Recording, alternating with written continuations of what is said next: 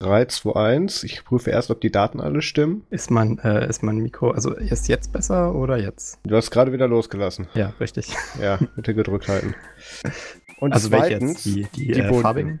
Die bunten, die farbigen, ja. Und ähm, farbig sagt man nicht, Max. Und ähm, auch nicht bei monochromer Software. Und, das ähm,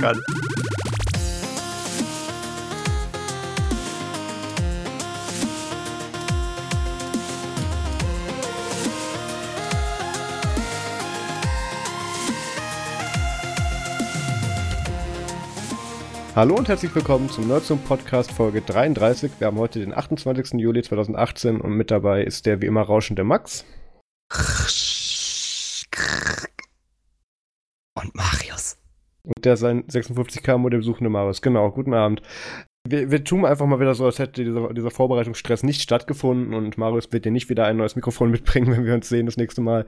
Ähm, gestern war Sysadmin Day. Uh. Ähm, wie ich mitbekommen ich habe keinen Kuchen bekommen. Äh, die User waren wie immer anstrengend, aber ich habe schon mitbekommen, dass der von manchen in der Nerds- und Telegram-Gruppe auch äh, entsprechend gefeiert wurde. Irgendwo ist eine Klimaanlage im Serverraum abgeraucht und so. Also, das, ist, das ähm, ist die Zelebration des Sysadmins Day. Ja, deswegen, ich habe das auch getwittert, einfach nur mit diesem, äh, mit diesem Hund, der in der brennenden Hütte sitzt und der einfach so sagt, this is fine. Ähm, ja, ja, Kann, ich, kann ich nachvollziehen. Ich habe aber schon gemerkt, so mein, mein Twitter-Game war nicht so ganz on, on Garage, als ich das da gemacht habe, weil eigentlich äh, hätte ich ja das ähm, äh, IT-Crowd, äh, IT Have You Tried Turning It Off and On Again Gift hätte nehmen müssen. Ah. Ähm, habe ich mir jetzt für nächstes Jahr schon Aber ich finde auch, äh, der Hund war keine schlechte Wahl. Ja, fand ich Man, Bei den ganzen auch. Memes, die, die es mittlerweile gibt, ist es ja wirklich schwer, immer genau das Richtige zu treffen. Ja, meine du warst auf jeden Fall entfernt. Das, das stimmt. Äh, Torben Stefan hat auch gefragt, gibt es auch einen Tag für Hobby-Admins, ähm, wo ich dann gesagt habe, nee, weil ich glaube, die haben tatsächlich ihren eigenen Tag. Ähm, Hobby-Admins haben einen eigenen Tag, das kann ich nicht glauben. Es gibt für alles einen Tag, also da würde es mich nicht wundern. Das muss man ja strikt trennen. Aber ja, ähm, wie hast du denn den, äh, diesen Feiertag verbracht, Max? Äh, bis jetzt wusste ich nicht, dass es den gab. Ähm, ich habe nur mitbekommen per FR, dass, dass die Leute zelebriert haben, aber ausgehend davon, dass ich, äh, dass man, man, mich nicht wirklich als Sysadmin betrachtet, habe ich auch keinerlei Dankeschreiben oder so bekommen. Und ich habe auch niemanden gedankt, der für mich irgendwelche Systeme administriert, muss ich sagen. Oh. Also eigentlich, ich bin wirklich ein Arschloch und ich finde es gut, dass es so einen Tag gibt, weil, weißt du, die Leute findet man ja immer nur scheiße, wenn das nicht funktioniert, aber solange es funktioniert, äh, dankt man ihnen auch nicht, ne? Genau, ähm, das, das ist ja immer der, der Klassiker, wenn, wenn bei uns irgendwo in größeren äh, börsennotierten Automobilunternehmen dann die, die Budgetplanung fürs nächste Jahr stattfindet und wenn man so guckt, haben wir die IT dieses Jahr eigentlich gebraucht? Da könnten wir doch eigentlich an der IT sparen. Weil so, so funktioniert das, ja genau. Ach ja. Hm.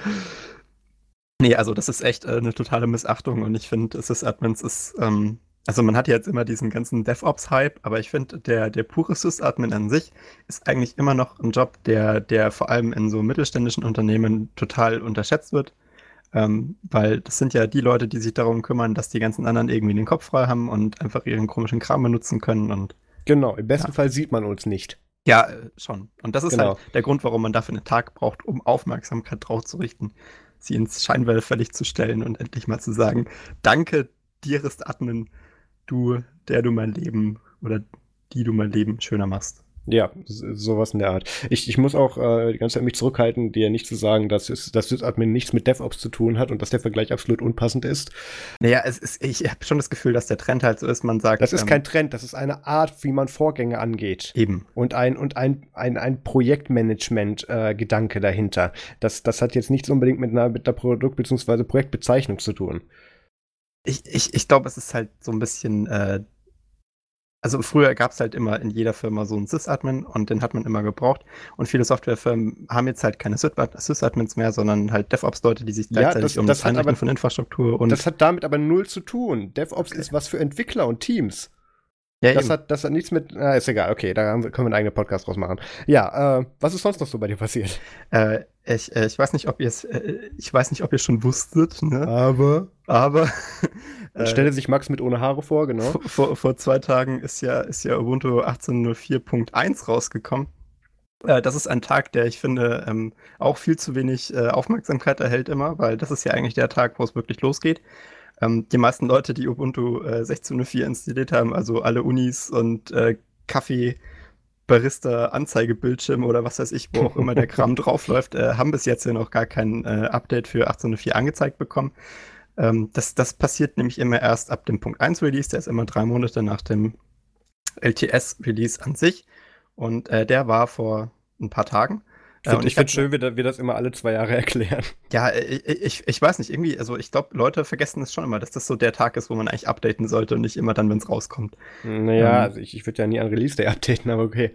Ja, gibt, also ich sage jetzt nicht, dass ich sowas mache. ja, ja. Also äh, das ist halt eigentlich der Tag, wo man es tun sollte. So ist ja eigentlich auch gewünscht. Und da habe ich mir gedacht, ja, ich, braver Bürger, äh, update mal. es war sogar schon einen Tag nach der Release-Ankündigung. Also ich habe es dann gestern versucht und habe mich dann die ganze Zeit gewundert, hä, warum wird denn das jetzt nicht angezeigt? Muss ich jetzt doch wieder hier auf äh, alle neuen Versionen anzeigen umstellen? Aber ähm, das Update für den, für den Aktualisierungs- äh, Updater, Client, wie auch immer das heißt, ähm, das kam erst äh, vor also gestern ganz spät abends raus. Ich bin mir auch nicht ganz sicher, wie der Rollout läuft, weil sie haben das Announcement wirklich schon so. Das kann ich dir sagen, das wird gestaffelt ausgerollt. Ja, also deswegen, äh, deswegen ist es nicht so ganz mit dem, mit dem Blogpost oder mit der äh, Release-Mailing-Liste dann äh, d'accord, wann das rauskommt. Aber ich glaube mittlerweile, also zum Zeitpunkt des Hörens, müssten alle in der Lage sein, äh, zu upgraden. Und ähm, meiner Erfahrung nach ist es eine sehr smooth Erfahrung. Äh, wenn man updatet von 16.04, bekommt man auch weiterhin Unity. Also das bleibt vorinstalliert. Man kann auch einfach weiter Unity ähm, 7 nutzen als Desktop. Man bekommt aber eine optionale Gnome Shell, Gnome -Shell genau. Session dazu. Also man kann dann switchen am, äh, genau. am, am Rädchen da beim Reinklicken. Ähm, Finde ich, find ich ganz schön, weil hat man es hat man's halt mit drin, ne? Ja. Ja. Und äh, da, darüber habe ich mich gefreut. Fand ich, fand ich cool. Was hast du denn so gemacht? Ja, ich habe die Woche wie immer im viel zu warmen Berlin verbracht. Also wir hatten da so eine Durchschnittstemperatur von 33 Grad diese Woche. Kalifornien, Berlin. Ja, nee, selbst in Kalifornien war es, war es sich, gut, ich war ja auch im Herbst da, war es kühler. Ähm, naja, jedenfalls, es war, es war extrem anstrengend und auch im Mindspace, diesem Coworking Space, wo ich ja meistens arbeite, ähm, die haben so einen verglasten Innenhof, der hat sich dann auch nach wenigen Stunden zum Treibhaus entwickelt. Ähm, das war so ein bisschen unpraktisch. Ähm, ja, ne, also das, es war viel, viel zu warm und ähm, ich bin am Freitag zurückgeflogen und hat jetzt ergeben, dass ich mal wieder mit, mit Airlines twittern musste. In diesem Fall mal wieder Eurowings, weil ähm, erst, also ich bin es ja gewohnt, dass, dass ich in, wenn ich in Berlin-Tegel Freitagnachmittag starte, dass ich da so mit einer Verspätung von zwei bis drei Stunden, da habe ich mich mittlerweile dran gewöhnt. Das ist ja mein Freitagabendprogramm. Ähm, aber das, das liegt zum einen daran, dass das Eurowings nach, nachdem Air Berlin sich aufgelöst hat, völlig überfordert ist mit Inlandsflügen und zum anderen daran, dass der Berlin-Tegel Airport für die 70er Jahre oder 60er konzipiert war und seitdem nicht mehr umgebaut wurde. ich glaube, ich habe mal irgendwas gehört, dass da ein neuer kommen soll. Aber ja, ja. Jetzt, also Wenn unsere Kinder in Rente gehen vielleicht. Jetzt, ähm, wo du sagst, ja. Genau. Und ähm, Dementsprechend ist da Verzögerung und so weiter alles ganz normal. Ich gebe mir mittlerweile auch gar keine Mühe mehr, pünktlich zum Flughafen zu kommen, ist alles egal. Ähm, und da war es so, dass wir dann irgendwann dann mit, ich glaube, zwei Stunden Verspätung dann aufgerufen wurden, hey, jetzt Boarding und jetzt hier könnt ihr die Treppe runter und dann in den Bus und dann geht's zum Flugzeug und bis zum Bus ging das auch alles gut, aber wir sind dann kurz aus dem klimatisierten Gate, ähm, sind wir dann zu dem Bus ähm, und da war es draußen dann schon wieder über 30 Grad und dann sind wir in den Bus reingegangen, da waren es gefühlt über 40 Grad, was daran lag, dass der das Gebläse anhatte und der Bus im Prinzip noch wärmere Luft dran reingeblasen hat. Ähm, also das, so wie Grillhähnchen. Ja, so, schön, das schön so schon richtig. Das wurde dann aber ganz schnell nicht mehr lustig, weil ähm, da fielen dann tatsächlich dann an, die ersten Leute darin umzufallen mit Kreislaufproblemen und ähm, haben dann gesagt, äh, wir steigen hier jetzt aus, äh, weil die wollten halt auch nicht losfallen irgendwie. Und ähm, dann, dann haben die gemeint, ja, nee, aus Sicherheitsgründen dürfen wir da nicht raus und haben die Türen zugemacht. Nein. Ja. Nein. Ja, das wurde dann richtig fahrlässig und als dann wieder eine umgekippt ist, habe ich dann eben mal das Social Media Team von Euro, Eurowings auf Twitter an, angeschrieben und äh, hier so nach dem Motto, ey, soll das so? Und ähm, ist das denn, ist das denn sinnvoll, äh, die anzutwittern, werden neben dir rechts und links Leute umfallen? Das war tatsächlich der schnellste Weg. Ich erkläre dir auch warum, weil das schreibe ich tatsächlich, diesen Anführungszeichen Rettung schreibe ich tatsächlich mir oder diesem Tweet zu. Ja. Ähm, weil die, das Bodenpersonal da unten im Bus hat natürlich keinerlei Berührungsmomente mehr mit dem Personal, was oben am Gate ist oder mit irgendwelchen Übergeordneten. Und die standen da auch nur rum und haben gewartet, bis die ihr okay bekommen, damit man losfahren konnte. Und dann kam von irgendwann von oben dann die, die Dame, die uns eingecheckt hat, runter und hat gesagt, ey, holt die Leute da raus. Und ähm, ich habe extra bei dem Tweet das Gate und so weiter dazu geschrieben, damit die das zuordnen können. Und anscheinend hat er dann vom Social Media Team, wie mir später mitgeteilt wurde, dann da angerufen und äh, hat uns dann da befreit. Ähm, das ist war das ganz wirklich, nett. Das ist, das ist wirklich das Schnellste, wie man an die Leute reinkommt. Das ist ja grausig. Naja, was willst du denn machen? Du bist da ja völlig abgeschnitten. Ich weiß nicht, mit dem Busfahrer reden? Ja, der hat gesagt, der darf uns nicht rauslassen, Sicherheitsgründe. Der hat ja auch seine Bestimmung. Ist aber auch egal. Okay. Ähm, so, ich habe da dann äh, eine Dame mit Kreislaufproblemen dann aus dem Bus begleitet. Die ist dann später auch gar nicht mitgeflogen, weil die, die musste dann zur Ambulanz. Oh, ähm, Ja, also das war, das war echt schon grob fahrlässig, was da abging. Ähm, dann haben sie uns irgendwas von Schäden an der Maschine erzählt, dann waren es dann nach fünf Minuten später äh, dann plötzlich doch gar keine Schäden mehr an der Maschine und wir durften los. Und ähm, wir sind dann wieder in dem mittlerweile, weil die Türen haben sich natürlich hinter uns geschlossen, in den immer noch völlig überhitzten Bus eingestiegen und sind dann da zwölf Minuten zum Rollfeld gefahren. ähm, und der Busfahrer hat zwei Minuten ähm, vor dem Flugzeug angehalten und ähm, äh, weil der eben warten musste, bis die Piloten eben das okay oder dass die, die Crew das okay geben, dass man die Leute einchecken kann. Und ähm, da haben dann tatsächlich Leute dann schon in die Türen geklopft, weil, weil die Panik bekommen haben. Also das war, wir hatten da drin wirklich auch eine Luftfeuchtigkeit, das, das war tatsächlich nicht mehr lustig. Wow. Und dann auch wirklich das volle Programm mit, dass sich die Kreislauf, äh, Leute mit Kreislaufproblemen dann in der ersten Reihe dann eben, äh, in der ersten Klasse dann eben da die Füße hochlegen konnten und damit Getränken versorgt wurden, weil die sich dann gerade erst dann die Gangway dann da hochgequält hatten. Ähm, das, das war echt nicht mehr schön. Ähm, dann, Applaus ja, dann hat dann das, dann hat die Crew dann so eine schöne Durchsage gebracht von wegen, ähm, ja, uns, uns äh, aufgrund der hohen Temperaturen sind hier verschiedenste Warnlämpchen angegangen und deswegen haben wir jetzt hier wegen, wegen Schäden erstmal die Techniker dazu geholt und die haben uns das mitgeteilt, wir können das einfach ignorieren und können losfliegen. Ähm, ja, diese mal, Blinkleuchte, die sagt ja, ja nichts. Das, das, die Airbag-Leuchte beachtet ja auch seit Jahren keiner. Ähm, ja war auch dann sehr ähm, bestätigend auf jeden Fall. Und dann sind wir irgendwann losgeflogen, mussten dann nochmal 45 Minuten auf dem Rollfeld warten, weil natürlich der Slot verpasst war. Und, Aber ich ähm, nehme mal an, das Flugzeug war dann immerhin klimatisiert, oder?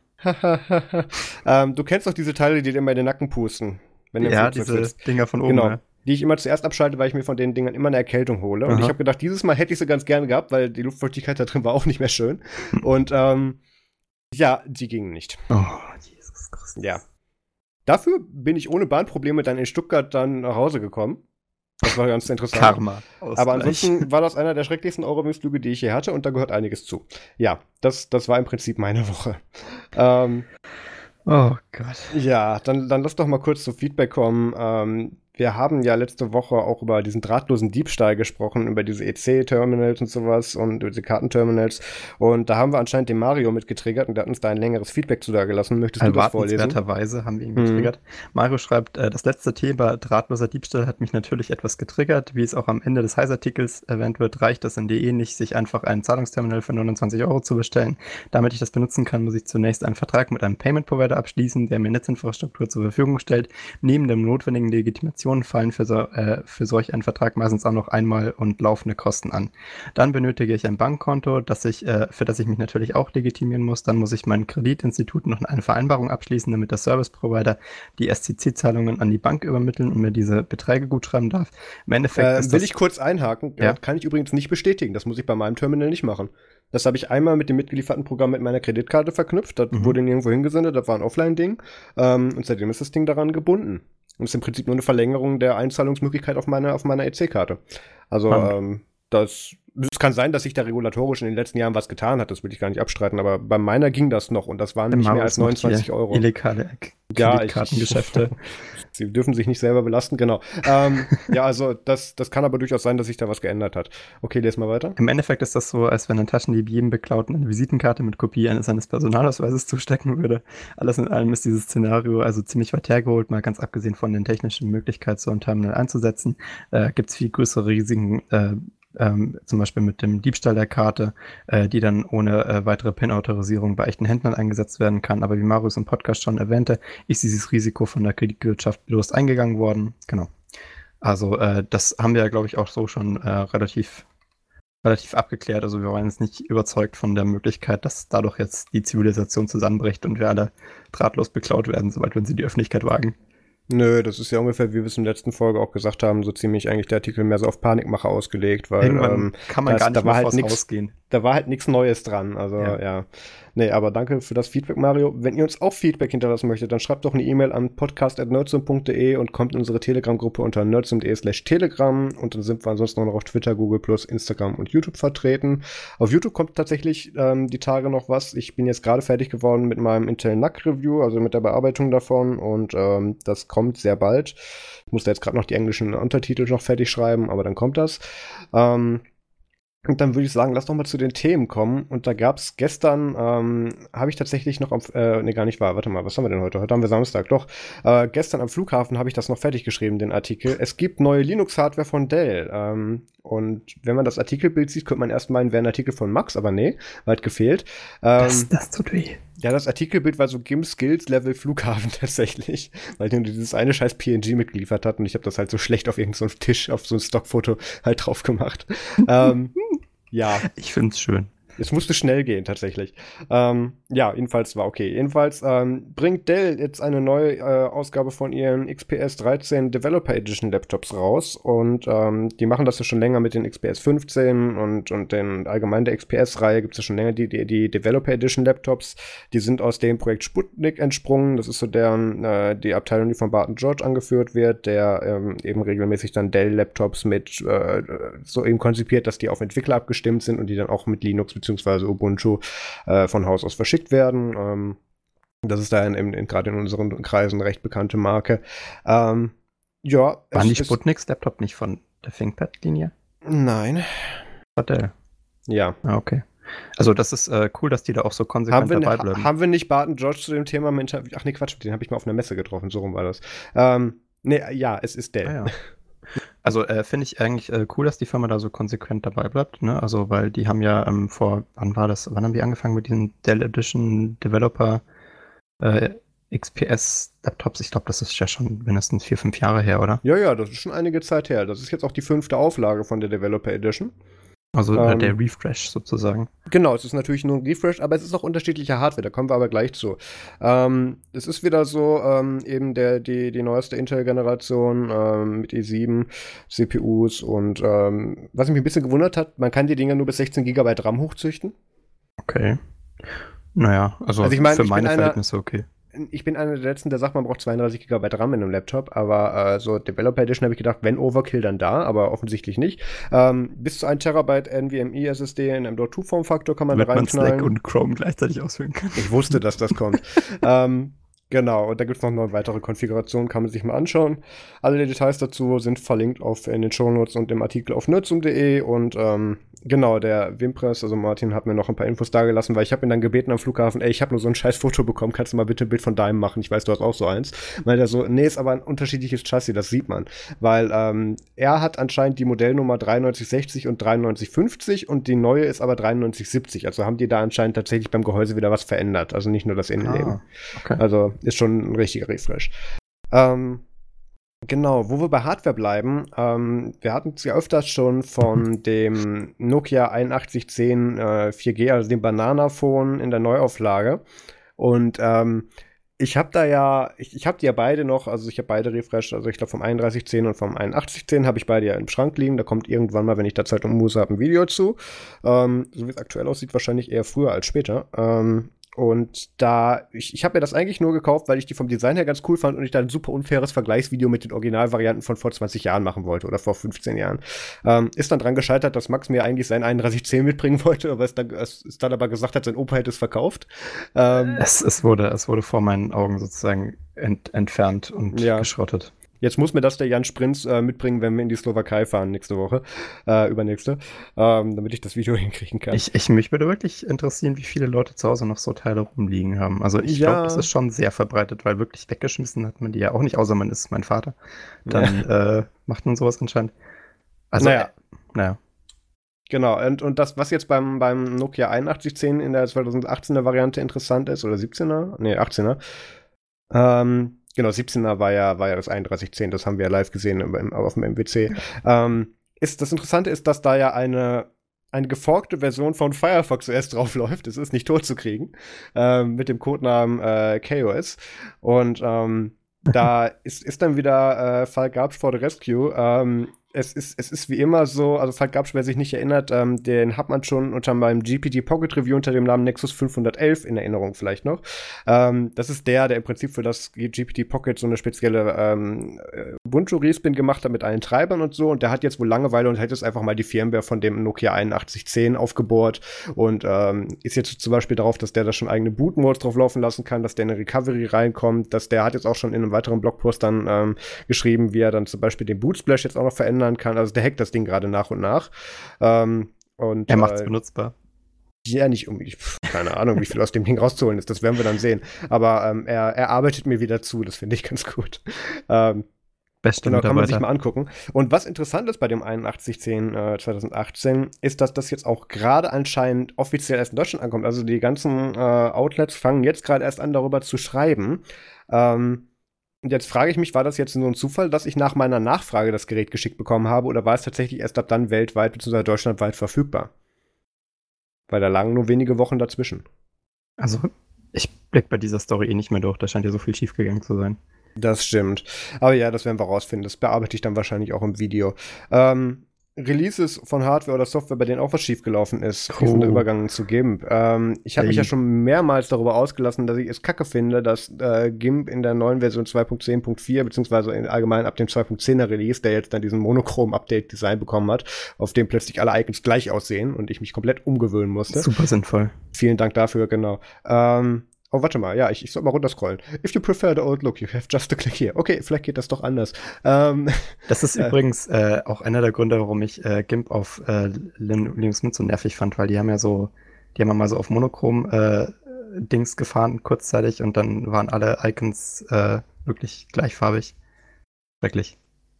Ja, das ist ja das, was die jetzt mit diesen neuen Symbolik-Icons machen. Das ist ja tatsächlich, Was ist so toll an, an Monochromität für Icons? Ich meine, das hier ist keine Einzige, Ahnung, vielleicht kannst du es dann auf dem Kindle benutzen oder so. Das ist, ach Gott, ist ganz schrecklich. Ähm, ja, okay, jedenfalls unabhängig unabhängig von deren Design aus Zukunft ist von den bunt. Icons, ähm, ja, außer bei GIMP. Ähm, ist es jetzt so, dass sie ja schon damals zum Release von 2.10 und das war, oh Gott, der Blogpost ist zu lang, ich muss mal kurz runterscrollen. Äh, und sie haben kein Datumsfeld. Egal, der, der, Release von dieser Software im Release-Punkt, äh, in der Version 2.10 liegt schon eine ganze Weile zurück. Ähm, mindestens zwei Monate oder so. Und sie haben schon damals im Blogpost gesagt, natürlich haben wir auch für Mac und Windows und auch, äh, genau genommen war die Aussage, natürlich haben wir auch für Mac und Linux, weil die, die, das Hauptpublikum ist bei Windows, ähm, auch, auch Varianten und, und Versionen, ähm, die ihr dann auf deren Plattform einsetzen könnt. Und bin ich dann hingegangen, dachte mir, cool, endlich mal eine neue, neue Variante. Vielleicht lädt die auch nicht mal, vielleicht braucht die dann auch nicht 10 Minuten beim Start. Ähm, installierst du dir mal auf dem MacBook Pro. Mhm. Ähm, ja, und habe dann festgestellt, nee, es gibt noch gar keine Variante davon. Ähm, es gibt keine Version äh, für, für macOS ähm, und da haben die auch ganz lange rumgemacht und ich weiß, ähm, einer von den, das sind ja glaube ich alles Franzosen, ähm, war dann auch einer von den, von den Hauptentwicklern oder der Hauptentwickler war bei Late Night Linux Extra in einem Interview und hat dann auch geklärt, dass die keinen Maintainer dafür haben für die macOS-Variante. Aber wo es ich mich wurde frage- angekündigt. Ja, es, nee, es wurde nicht angekündigt, es wurde gesagt, ist da. Das ist Ah. der Punkt, der mich aufregt. ähm, genau, weil, weil es ist eine Sache zu sagen, äh, wird nachgereicht, aber zu sagen, ist da und dann ist es nicht da, ist halt doof. Das Ähm, ist äh, eine wirklich sehr schlecht äh, behauptbare Lüge, wenn man, wenn man sagt, das ist schon da und das ich meine, ist haben die einen. Link mit in den Post reingepackt, der nicht Nein. funktioniert hat oder was? Nein, nein, sie haben es, das war gar nicht verlinkt, das war nur die Aussage, er ist auch für macOS verfügbar. Ähm, Ja, über Brew wahrscheinlich, ne? Nein, nein, nein, nein, gar nicht. Das haben sie gar nicht erwähnt. Der, der, der Punkt ist auch, es wäre auch nicht mal über Brew verfügbar. Ähm, wo, sie gesagt, wo er dann aber in dem Interview gesagt hat, es wäre zu viel Aufwand, das Ding zu maintainen. Und ich bin dann in einer Viertelstunde hingegangen, habe mir den Quellcode gezogen, habe dann Make-J4 gemacht und hatte dann im Prinzip mein, mein Package dafür. Also war klar, Devin war ja mit einrichten, hat ein paar Minuten länger gedauert, Ja. aber das war nichts Unmögliches. Das habe ich in einer Viertelstunde auf dem ersten Anlauf hinbekommen und ich bin jetzt, weiß Gott, kein Package-Builder. Da frage ich mich jetzt dann, wo da der große Aufwand da sein soll. Aber gut. Ähm, jetzt gibt es endlich, ähm, tatsächlich erst seit wenigen Tagen, ähm, dann auch eine offizielle Variante davon und ähm, die finde ich schon fast wieder kacke, weil erstens liefern sie die anderen Icons nicht mit. Und Also zweitens? Die, die, die äh, bunten. farbigen? die bunten, die farbigen, Bunten. ja. Und ähm, farbig sagt man nicht, Max. Und ähm, auch nicht bei monochromer Software. Und, da schon ähm, gar nicht. ja, ja, und da schon gar nicht. Ähm, und das, was mich am meisten triggert daran, es gibt ja bei macOS einerseits die Möglichkeit, dass du Apps im Window-Mode laufen lässt, ähm, also alles so groß, wie du das ziehen möchtest, oder eben im Fullscreen-Mode, dass die dann wirklich auf, auf, der kompletten, auf dem kompletten Desktop laufen. Ja. Und da ist dann ja normalerweise der grüne Button ganz rechts für zuständig. Mhm. Und den hat diese GIMP-Version auch, aber der macht nichts. Bin ich dann in den Quellcode gegangen? Ja, weil normalerweise wird dir dieser Button auch nur angeboten, wenn die App sagt, hey, ich bringe einen Vollscreen-Mode mit, bitte mach doch mal den Button da grün. So. Die haben gesagt, ich bin eine Fullscreen-Application, mach doch mal den Button da grün, aber haben dann in die if-Schleife einfach nichts mehr reingehängt. Das ist ein Hack, damit der Button da ist. Das ist toll, wenn man den Button hat, aber der nichts macht. Ja, und, und vor Feature, allem, Bro. ja, es ist, ich, ich finde das, ich, ich fand das nicht gut. Jedenfalls, ich finde diese Version kein Fortschritt und ähm, Ja, immerhin ist es eine offizielle Version von macOS. Das ist ja schon mal ein enormer Fortschritt. Ja, aber ganz ehrlich, so performant wie die läuft, da bin ich, da bin ich echt lieber bei Photoshop, läuft eh besser. Äh, so Hate Incoming. Ähm, nee, aber, aber ganz ehrlich, ähm, da, da kann man jetzt auch wieder mit, mit äh, alle Puristen sind da sehr gerne willkommen, uns da Feedback zu hinterlassen, aber es ist nun mal faktisch so, dass der Anteil von Downloads, den GIMP auf Linux hat, kleiner ist als der auf Windows und auf macOS. Also dass definitiv Linux nicht der Vorreiter ist, so sehr das auch gerne, äh, auch gerne bemüht und betont wird. Ähm, und da wäre es vielleicht nicht verkehrt, dann doch mal den größeren Anteil der Stammkundschaft genauso zu versorgen an Features. Ja, also ich glaube, da schneidet man sich auch nur ins eigene Fleisch, wenn man, ja. ähm, wenn man die, die mehr vertretenen Plattformen nicht so gut supportet. Ja, definitiv. Ähm, das hat er ja auch Krita so richtig gemacht, von Anfang an. Stark ja, gut, dafür hat Krita keine Ahnung von UI. ja, also das ist debattierbar. Ich bin ja jetzt kein Künstler oder so, aber ich glaube, da stehen schon viele drauf ähm, sagen wir mal so, ich, ich, ich bettel mich regelmäßig auf Telegram mit jemand, der behauptet, er wäre der unwissende User, aber erwartet, dass, dass jede Terminal-Eingabe, die nötig ist, unbedingt mit einem Button versehen werden muss. Also, also einer von den Unbelehrbaren, der dann aber jedes Mal anfängt zu meckern, wenn er denn mal was Komplizierteres machen muss. Und er hat mir mehrmals mitgeteilt, dass er mit dieser UI auch nicht klarkommt. Wir bräuchten ein Button-OS, wo jeder Terminal-Befehl einfach in einer großen Liste als Button verfügbar ist. Was macht eigentlich XFCE ab nächster Version? Na egal. Doch, also ähm, also ganz ehrlich, ich meine, da kannst du dann einfach so in irgendwie in deinem Dash drin suchen, so hier, ich brauche sudo apt Update und dann klickst du da drauf, anstatt zu tippen. Fortschritt. Ja, ich meine, also die meisten Leute wollen ja einfach nur Info dazu haben, was das Programm macht. Ich glaube, das ist ja auch, was den meisten fehlt, aber dafür gibt es ja eigentlich so andere Befehle. Ja. In der Theorie. Ähm, auch wenn Leute wissen wollen, was andere so machen. Nee, der Übergang klappt nicht. ähm, wir haben ausnahmsweise mal wieder eine Lubuntu-News. Ähm, seit, seit, uns, seit uns Simon Quickly verbreitet hat, klammern wir offiziell alle Lubuntu-Sachen aus, aber dieses Mal sagen wir was dazu. Wir ähm, haben einen Media-Blackout zu Ubuntu. Ja, ähm, Lubuntu hat festgestellt, ähm, ja, lass doch vielleicht mal ein bisschen moderner werden. Irgendwie die alte Hardware und so, da müssen wir uns aber bei den Features und bei den ganzen Neuerungen zurückhalten.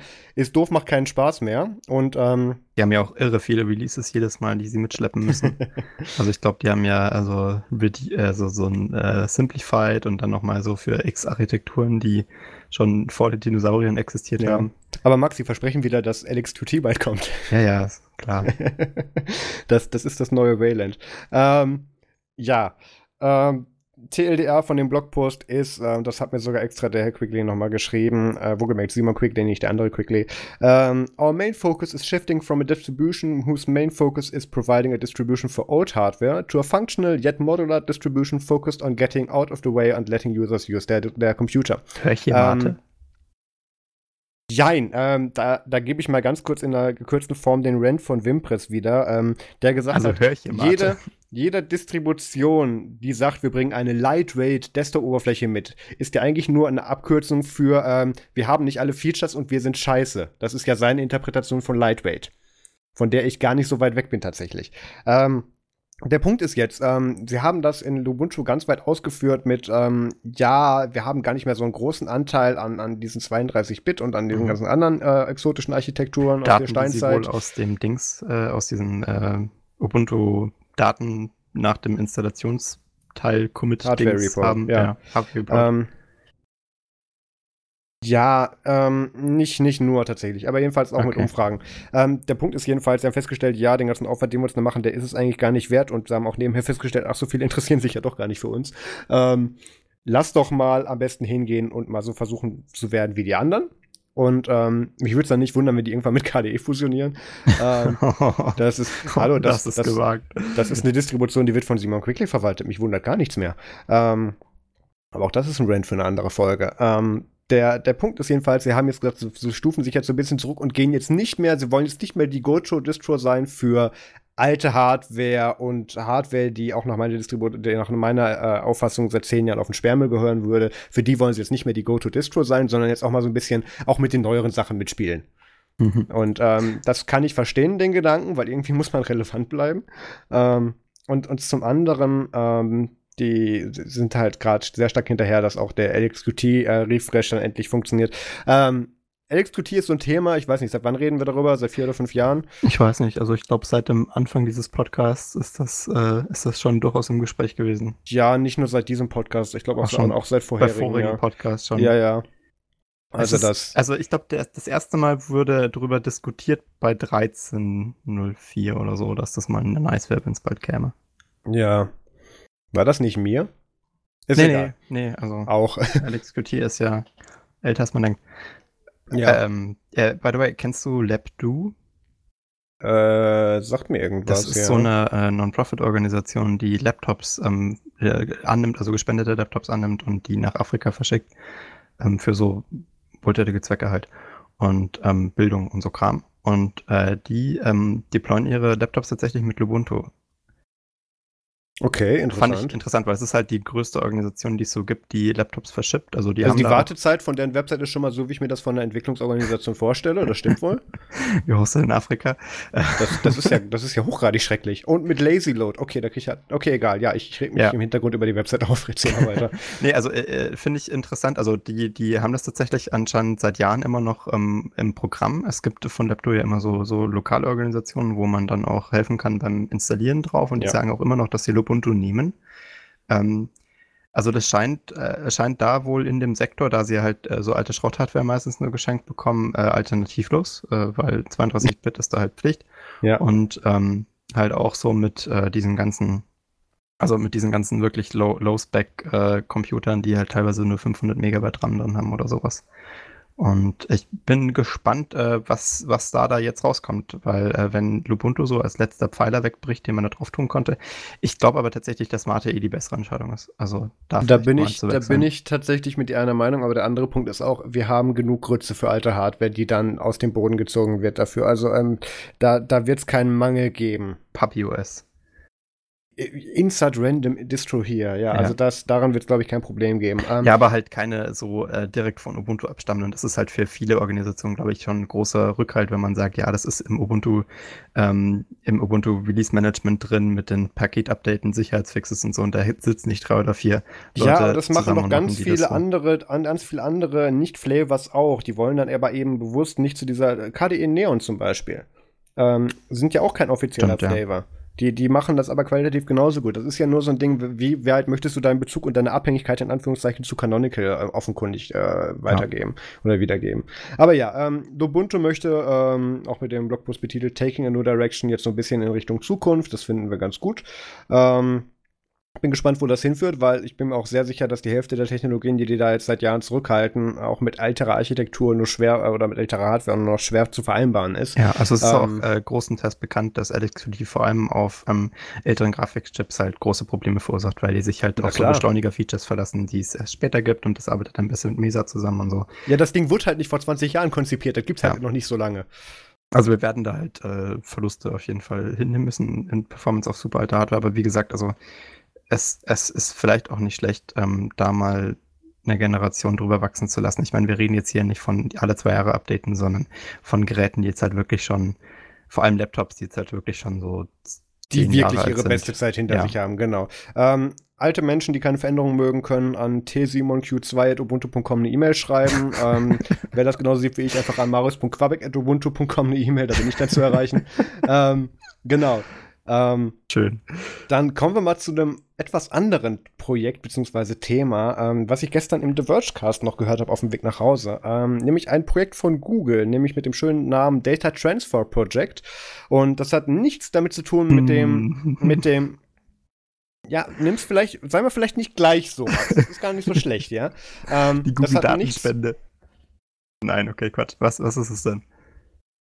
Ich kann auch einen Blogpost drüber schreiben, da muss ich das keiner anhören. Ähm, also, es, es ist so, das hat nichts mit dem zu tun, ähm, mit dem, äh, wo man sich in Google Dashboard seine Daten exportieren kann. Das hat damit nichts zu tun, Aha. sondern das ist, wenn du zum Beispiel an eine ähm, äh, zum Beispiel, wenn du bei den ganzen Datenexports auch mal Daten importieren möchtest. Und ja. das war bisher halt immer so gelöst, dass du halt alles im Prinzip, wo, sowohl bei Facebook, Twitter als auch bei allen anderen, bekommst du im Prinzip so einen ZIP ausgeliefert mit allen deinen Daten und da ist dann so eine schöne Index-HTML drin, die dir das so fake, pseudomäßig als Website nochmal aufschlüsselt.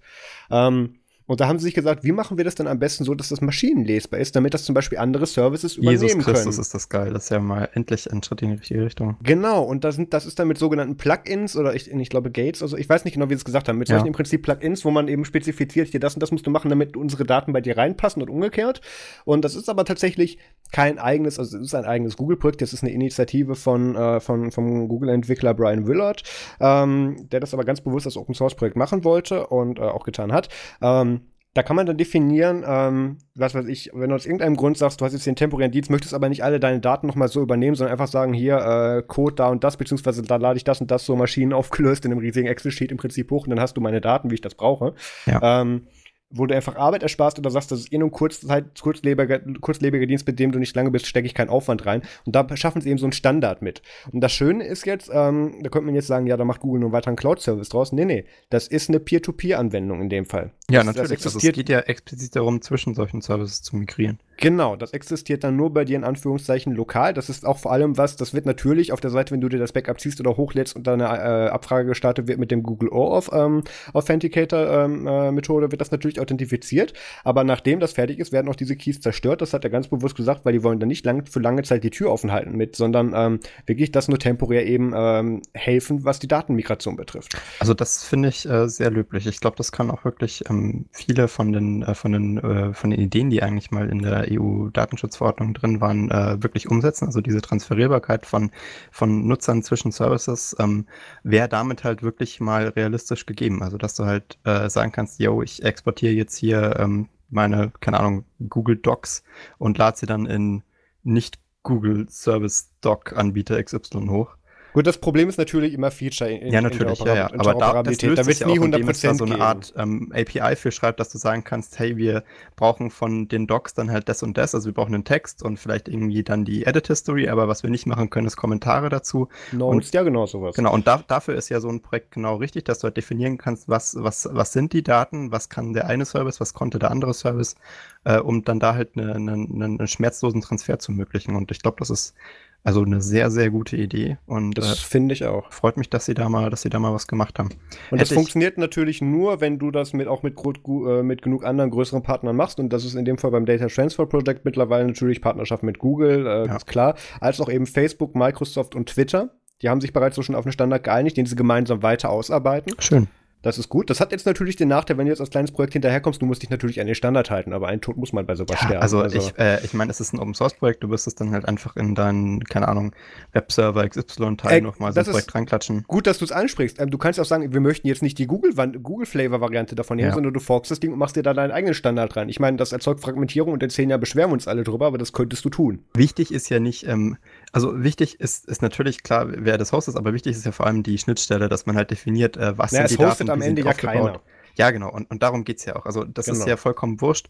Ähm, es geht ja darum, dass definiert wird, was sind die Daten und was haben die für Features drin und wie kann man die dann migrieren. Und wenn da mal was zu gemacht wird, dann sehe ich da wirklich eine gute, eine gute Zukunft. Ist eigentlich krass, dass, äh, dass man da nicht äh, als EU schon früher dran gedacht hat und hat gesagt, also ihr müsst da jetzt einen Stand machen, sondern dass die jetzt da selber drauf kommen müssen. Ne? Aber schöne Sache. Als, als ob die EU das durchgedacht bekommen würde. Aber ich finde schön, dass, dass du das jetzt, nachdem du es anfangs schon verurteilen wolltest. Ähm, Nein, ich, ich fand den Namen nur lustig, weil wenn du hast so Google ja. Data Transfer. Jedenfalls auf datatransferproject.dev gibt es ein schönes White Paper dazu, kann man sich mal durchlesen. Finde ich eine gute Idee. Es gibt viel zu viele TLDs mittlerweile. Das ist, das ist ja. gruselig. .dev. Das ist ja das neue I.O., glaube ich. Egal. Brauchen wir eine eigene Thema. Folge. Ja. Haben uns dann in der ersten Folge nicht drüber ausgelassen von unserem Podcast? Kann, kann sein, ja. Ja, jedenfalls ähm, ausgelöst, beziehungsweise ähm, aufmerksam wurde ich auf dieses Thema durch die letzte Folge vom Vergecast mit Brian Willard von Google. Ähm, der Link zu der Folge ist in den Shownotes und äh, finde ich gut, kann man sich mal anschauen. Ähm, weiß nicht, ob du die nächste Story mitbekommen hast, Max. Nein, aber ich habe gesehen, dass du sie reingetan hast und ich bin sehr interessiert, um was es geht. Richtige Antwort. Ähm, Okay, Hiri ist eine Applikation, ähm, die es für Linux gibt, die ist aktuell die einzigste. Das, darum geht es gerade noch gar nicht. Jetzt hat mal okay. kurz die Klappe. Sorry. Ähm, denke, du weißt nichts davon. Ja, ich habe ähm, mal bekommen, dass die das gelauncht haben. Jetzt bin ich gespannt, was es geht. Ja, vielleicht lässt du mich mal anfangen. Also, es ist im Prinzip ein, eine Software, die es ermöglicht, ähm, dass du äh, Exchange-Funktionen integrierst. Ähm, das ist aktuell die einzigste Exchange-Lösung, die du auf Linux nativ so hast. Ähm, Dementsprechend recht populär. Ähm, und das ist gleichzeitig eine bezahlte App und gleichzeitig auch noch proprietär. Und ähm, mhm. da haben sie jetzt einen schönen Blogpost veröffentlicht, genauer gesagt von, von David Power, das ist der, äh, einer der Co-Founder von Hiri, und ähm, haben darüber geredet, ähm, wie es denn jetzt so lief, weil sie haben dann jetzt eben dieses Produkt oder ihr Produkt über den Snap Store gelauncht vor äh, einem Jahr, genau vor einem Jahr. Und ähm, erzählen sie von ihren Erfahrungen, wie es ist, ein, ein proprietäres Bezahlprodukt für Linux als Zielpublikum. Also es gibt es auch für alle anderen Plattformen, aber in dem Fall über den Snap Store für das Linux-Zielpublikum zu mhm. launchen. Mhm. Und ähm, Genau, Exchange und Office 365 ist im Prinzip die einzigste Möglichkeit, das nativ zu integrieren und kann das auch sehr gut, habe ich ausprobiert. Ähm, und ähm, reden jetzt hier über ihre Erfahrung, wie das denn so ist. Und das ist so der, der typische Klassiker, ähm, kontrovers diskutiert. Sie haben sich am Anfang gesagt, hey, wir sind so ein cooles äh, proprietäres Projekt und wir, wir, wir, schreiben jetzt mal über unsere Idee auf erst Linux auf Reddit. Uh. Ähm, also der Hate fiel instant ein. Ähm, ja, da, da, haben sie sich aber auch selber geschnitten, ne? Ja, also man tut sich keinen Gefallen damit, sowas auf erst Linux zu sagen, weil ähm, es ist egal. Das ist ja, das ist ja der Hauptgrund, warum ich auf, von dieser ganzen Linux-Community-Geschichte mittlerweile nicht mehr ganz so überzeugt bin von, weil sich eben der Großteil des Abschaums in Anführungszeichen davon eben auf Reddit rumtreibt oder auf Reddit dann auslässt über diese Themen. Natürlich gibt es da noch die andere Seite von. Jedenfalls haben sie gesagt, das erste Feedback holen sie sich von Reddit, dementsprechend ähm, nicht positiv eingestellt waren sie dann dem Ergebnis gegenüber. Ähm, dann ähm, haben sie aber auch noch weiteres Feedback bekommen mit äh, so nach dem Motto, weil das ja nicht Open Source ist, das ist ja dann gleich das nächste, womit sie dann kommen, mhm. ähm, dass sich Leute eben darüber beschwert haben und auf keinen Fall eine proprietäre Lösung nehmen wollen, weil es ist viel schöner, wenn du eine Open Source Lösung für ein proprietäres Produkt nimmst, als wenn das beides geschlossen ist. Aber die Logik muss ich nicht verstehen. Ähm, dann haben sie auch eben gesagt, dass sie eben sich da, da damals eben Canonical auf sie zukam mit der Idee, ähm, hey, wir haben hier so ein einheitliches App-Format, da musst du nur einmal für alle Plattformen das eben einmal machen, anstatt für alle Plattformen einzeln. Ja. Ähm, fanden sie ganz gut. Ähm, da war es dann so, dass sie erstmal eigentlich nicht so begeistert waren von der Idee, weil sie gesagt haben, wir, ne, wir, geben denen einfach erstmal nur den Charball, weil da haben wir weniger Arbeit mit. Aber Canonical und, und in dem Fall dann in der ausführenden Funktion Wimpress und, Wimpress und Pope ähm, blieben beharrlich. Und ähm, irgendwann haben sie dann tatsächlich einen Snap erstellt. Mhm. Und ähm, das Tolle daran war, dass sie dann eben dann auch genaues Tracking hatten mit, auf welchen Distributionen wird das denn eingesetzt, wie viele Downloads hatten sie und dann tatsächlich festgestellt haben, viele Leute, sehr viele Leute nutzen den Snap, sehr viele Leute, ähm, natürlich alle Nutzer davon oder so gut wie alle, die das nicht nur ausprobieren wollten, kaufen sich die Lizenz, die dafür äh, notwendig ist, damit du das Produkt benutzen kannst. Muss man und, ja, ähm, so das wird man, ich glaube, man in sieben Tagen irgendwie ermahnt, so jetzt äh, genau. langsam mal. Genau, ist ja ein lizenziertes Produkt. Ja. Und ähm, da haben sie dann eben so ein Resümee gezogen mit, ähm, war das Ganze jetzt den Aufwand wert? Und sie kommen tatsächlich zu dem Schluss, ja. Es, und es ist auch möglich, ihrer Meinung nach, mit einem proprietären, äh, äh, lizenzierten Produkt nur für Linux Geld zu verdienen, soweit dass es sich rentiert. Das ist schon eine Aussage, die hören wir in, in diesen Breitengraden nicht so oft. Ja, das, das überrascht mich schon. Also, das ist richtig. Also, ähm, sagen wir es mal so, haben sie auch ausgeführt mit nach Motto, es, da bleibt nur ein bisschen mehr übrig, als die laufenden Kosten des Projektes dabei äh, betragen und so. Also das verstehe ich schon.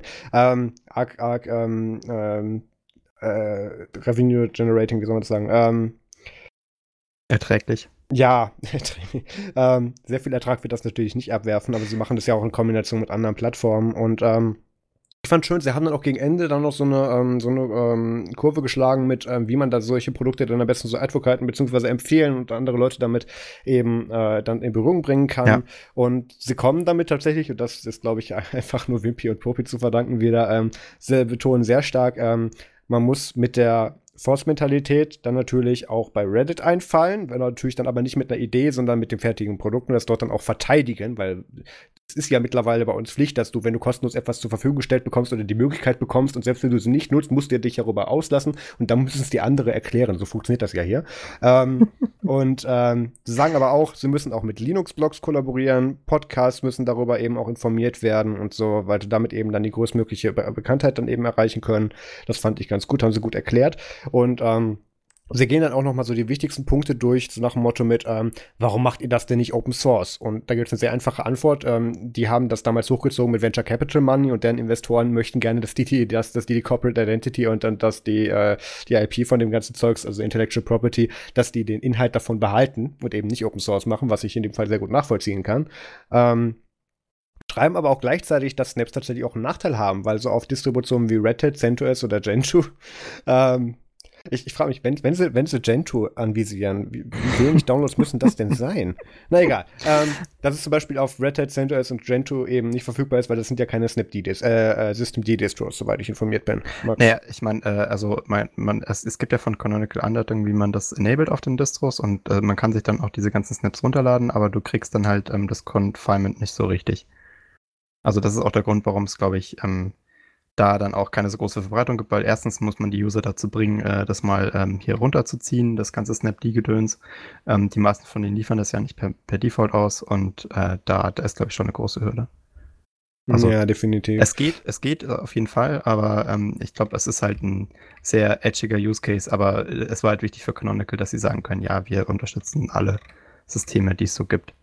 Ich sehe auch gerade für Gentoo ist es sehr wohl äh, verfügbar. Ja, also was ich am geilsten fand an dem Post ist ja tatsächlich, dass sie auch darauf eingegangen sind, dass sie wohl Probleme hatten mit ihrem ähm, mit ihrem, wie, wie sagt man da, so Development-Statistiken, die sie da erfasst haben. Das scheint auf äh, anderen Plattformen kein Problem zu sein. Also dieses übliche, ja, äh, Benutzerdaten sammeln halt für die Verbesserung der App-Ding. Äh, und da sind sie bei Linux echt so weit gegangen, ist, dass sie gesagt haben, dass wir das aus dem Bild rausgenommen haben und dann auch tatsächlich für. für ja, weil die, weil die völlig davon überfordert waren, dass dieses Zielpublikum plötzlich anfängt, sich genau. über sowas zu beschweren. Ja, also äh, das, das finde ich echt interessant. Also die haben dann einfach gesagt, äh, wir lassen es, das ist uns zu anstrengend und wir machen einfach so eine In-App-Notifikation, wo dann halt steht, yo, hast du Bock, äh, hier mal uns auszuhelfen. ja. ja. dieses übliche Pop-Up-Dings mit, hey, wollen Sie Ihre Daten zur Verbesserung des Pro Produkts und so weitergeben. Yeah. Not now. Um, ähm, Was ich auch noch interessant fand, ist, dass ja Hiri an sich nicht diesen ähm, Canonical eigenen Payment-Mechanismus verwendet, der ja auch noch irgendwie gar nicht so wirklich angekommen ist. Also du zahlst dann echt für die, also das ist komplett deren Infrastruktur, wenn du die App dann kaufen möchtest. Das ist nicht irgendwie ein neuer Snap oder so, sondern es ist halt in-App gelöst. Also du kriegst dann halt so einen Freischaltercode, glaube ich, und ähm, schaltest dann die, die, die App äh, in in-App frei und zahlst ja. nicht irgendwie bei Canonical halt das Geld. Ähm, das ist aber nicht ungewöhnlich, das nee. so zu machen, weil einerseits tust du damit natürlich den, den Payment Provider, also in dem Fall dann Canonical, ähm, natürlich ausklammern, was, was natürlich auch dem Ertrag zu, zuträglich ist. Ja. Ähm, zum anderen ähm, hast du eine bessere Kontrolle über das Produkt. Ja, also äh, das, das äh, finde ich auch ganz interessant, weil ich glaube, ich kenne bis jetzt eigentlich wirklich noch keinen erfolgreiches Produkt, was den Canonical Payment Mechanismus verwendet. Und ich weiß nicht, inwiefern ähm, Canonical da jetzt, äh, was, was die so darüber denken, ob das jetzt. Das äh, kann ich dir sagen, ähm, ja? weil ich habe tatsächlich ähm, letztens wieder ein Hangout mit Poppy und äh, mit und Wimpy gehabt zu dem Thema, mit mhm. welche Applikationen, die ein ähm, äh, Software as a Service äh, Modell haben, könnte man denn auf die Plattform ziehen und möglicherweise in die Infrastruktur integrieren. Und ähm, ohne dass das jetzt eine repräsentative offizielle Aussage ist. Ähm, ja. der, Im Endeffekt kamen wir halt wirklich dann zu dem Ergebnis. Also sie haben das unter anderem mit mir diese Calls durchgeführt, weil ich mich eben in dieser Szene groß auch durchaus bewege. Und ähm, wir sind eben alle dann zu dem Schluss gekommen, dass das so keinen Sinn macht, weil ähm, keiner will sich an einen weiteren Provider ähm, binden für sowas, sondern ähm, der dann auch noch nur für die Bezahlung äh, verantwortlich ist und der dann auch noch einen Teil davon abnimmt, sondern man möchte ja. nur gucken, dass man am pro problemlosesten eben sich integriert und dann die eigene Infrastruktur benutzt. Deswegen machen das ja alle Programme mittlerweile schon. Für dieses, für dieses gar nicht vorgesehen vorgesehen, irgendwo eine Vollversion hochzuladen. Weil das erste passiert, irgendwer zieht sich einen Dump davon und stellt die dann, was weiß ich, auf 4chan. Ja, das stimmt. Also das ist, ähm, also finde ich interessant, weil andere App Stores ähm, ähm, haben da ja wohl anscheinend in ihren äh, SLAs irgendwo ähm, was drinstehen, mit dass man da halt ähm, dann irgendwie das, äh, die Bezahlung wohl über den App Store regeln musste, weil sonst wäre das ja dort auch überall so. Und ich glaube, viele App-Entwickler haben auch keinen Bock, da so einen eigenen Mechanismus für zu bauen und sagen, ja, halt, es, es gibt, es gibt aber einen Unterschied. Das ist gerade, wenn man es auf die mobilen Plattformen runterzieht. Das ist dann gerne, wo dann diese Bemerkung äh, In-App-Payments oder weiter möglich ja, sind. Genau. Ähm, es ist aber ein Unterschied, ob du In-App-Payments machst und die über die Infrastruktur des, des Betriebssystems oder des Store-Mechanismus bereitstellst, als wenn du eine Bezahlvariante bereits so in den Store stellst. Das sind nochmal unterschiedliche Tarife.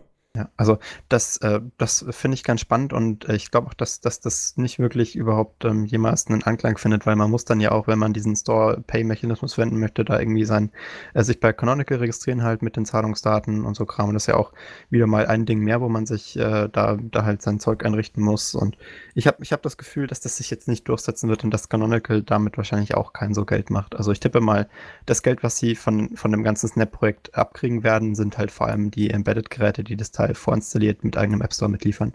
Ja. Ähm, anders, anders wird das nichts. Also ich habe nicht die Illusion, dass sie da viel äh, an, an App-Payments äh, Ab Abgaben noch raushauen werden. Na, der Vorteil ist, Canonical ist ja auch nicht wirklich hinterher, mit dem Ding Geld zu verdienen. Ja, also offensichtlich, weil ähm, die meisten ja. Apps, äh, die da äh, empfohlen werden, kosten ja auch nichts. Ja, genau. Ähm, dann Thema kostet nichts. Kommen wir mal zum nächsten Thema. Ähm, wir haben ja in den letzten Wochen schon darüber gesprochen, dass der, äh, ich glaube in den letzten beiden Folgen sogar, dass das neue ähm, äh, MacBook Pro mit dem i9-Prozessor, der 15 Zoller, ähm, Probleme hat mit, der, mit, dem, mit dem Ableiten der Wärme. Und ähm, alle Sachen, die wir aufgestellt haben, ähm, haben sich als falsch erwiesen, alle Vermutungen. Ähm, es ist nicht so, dass das ein, ein, ein Broken by Design Problem ist, sondern ähm, wie Apple mittlerweile zugegeben. Nee, auch nicht. So. Ähm, Nee, ähm, Apple hat sich ja sogar dafür entschuldigt. Das war ja in dem Fall sogar nicht mal deren Schuld. Die haben mhm. ja natürlich den i9 in Zusammenarbeit mit Intel, ähm, als die den hier integriert haben, mit Intel eben konzipiert. Ja. Beziehungsweise die, diese genaue Variante, das ist ja nicht der, der man so vom Markt kaufen kann, das ist ja auch nicht gesockelt. Ähm, da ging es darum, dass du dann bestimmte Keys in der Firmware integrieren musst, damit dann eben die, die Wärmeableitsoftware, beziehungsweise die der dann eben regelt, mit ab wie viel Grad taktet der den Prozessor runter. Ähm, da musst du bestimmte Keys hinterlegen, damit diese Einstellung richtig funktioniert. Und ähm, das ist mit den Keys und den Syscalls, die auf der CPU laufen, also ich, ich simplifiziere das hier jetzt sehr, ähm, ist es so, dass zum Beispiel der getestete Workload, der auch diesem YouTuber äh, Dave, äh, was war das? Nee, ist auch egal. Der YouTuber, der das eben damals eben so hochgezogen hat, das mhm. Problem, äh, oder darauf aufmerksam gemacht hat, hat das ja unter anderem in einem Benchmark getestet, in dem er 4K Rohmaterial in Adobe Premiere gerendert hat. Und das hat einen ganz bestimmten Schlüssel, den der auf der CPU durchrendert. Und das ist ein, ein, ein Edge-Case, ähm, für den ein bestimmter Schlüssel auf der CPU-Firmware oder in der CPU-Firmware mit hinterlegt sein muss. Also nochmal sehr simplifiziert, bevor ich da wieder wütend die E-Mails von Simon kriege. ähm, Das funktioniert natürlich alles ganz anders, aber so kann man sich das ungefähr vorstellen. Ja. Und dieser für diesen einen Nischenfall oder auch für es auch noch für zwei, drei andere war eben der Schlüssel nicht hinterlegt. Das ist einerseits ein Versäumnis von Apple gewesen, dass die das so nicht getestet haben, natürlich. Zum anderen aber auch, weil Intel in der Bereitstellung des, des, des, äh, der Firmware für diesen Kernel, äh, für diesen, für diese CPU da eben geschlammt hat und nicht alles mitgeliefert hat und die bei Apple das offensichtlich nicht bemerkt haben. Ähm, diese bestimmten Schlüssel bzw. Keys für die Firmware wurden jetzt nachgeliefert und jetzt regelt auch das thermale Management da korrekt eben die Wärmeableitung und die CPU-Taktung. Und jetzt werden auch die versprochenen mehr 20% Leistung im Vergleich zum i7 der neuesten Generation ähm, werden jetzt auch erreicht, die Leistung.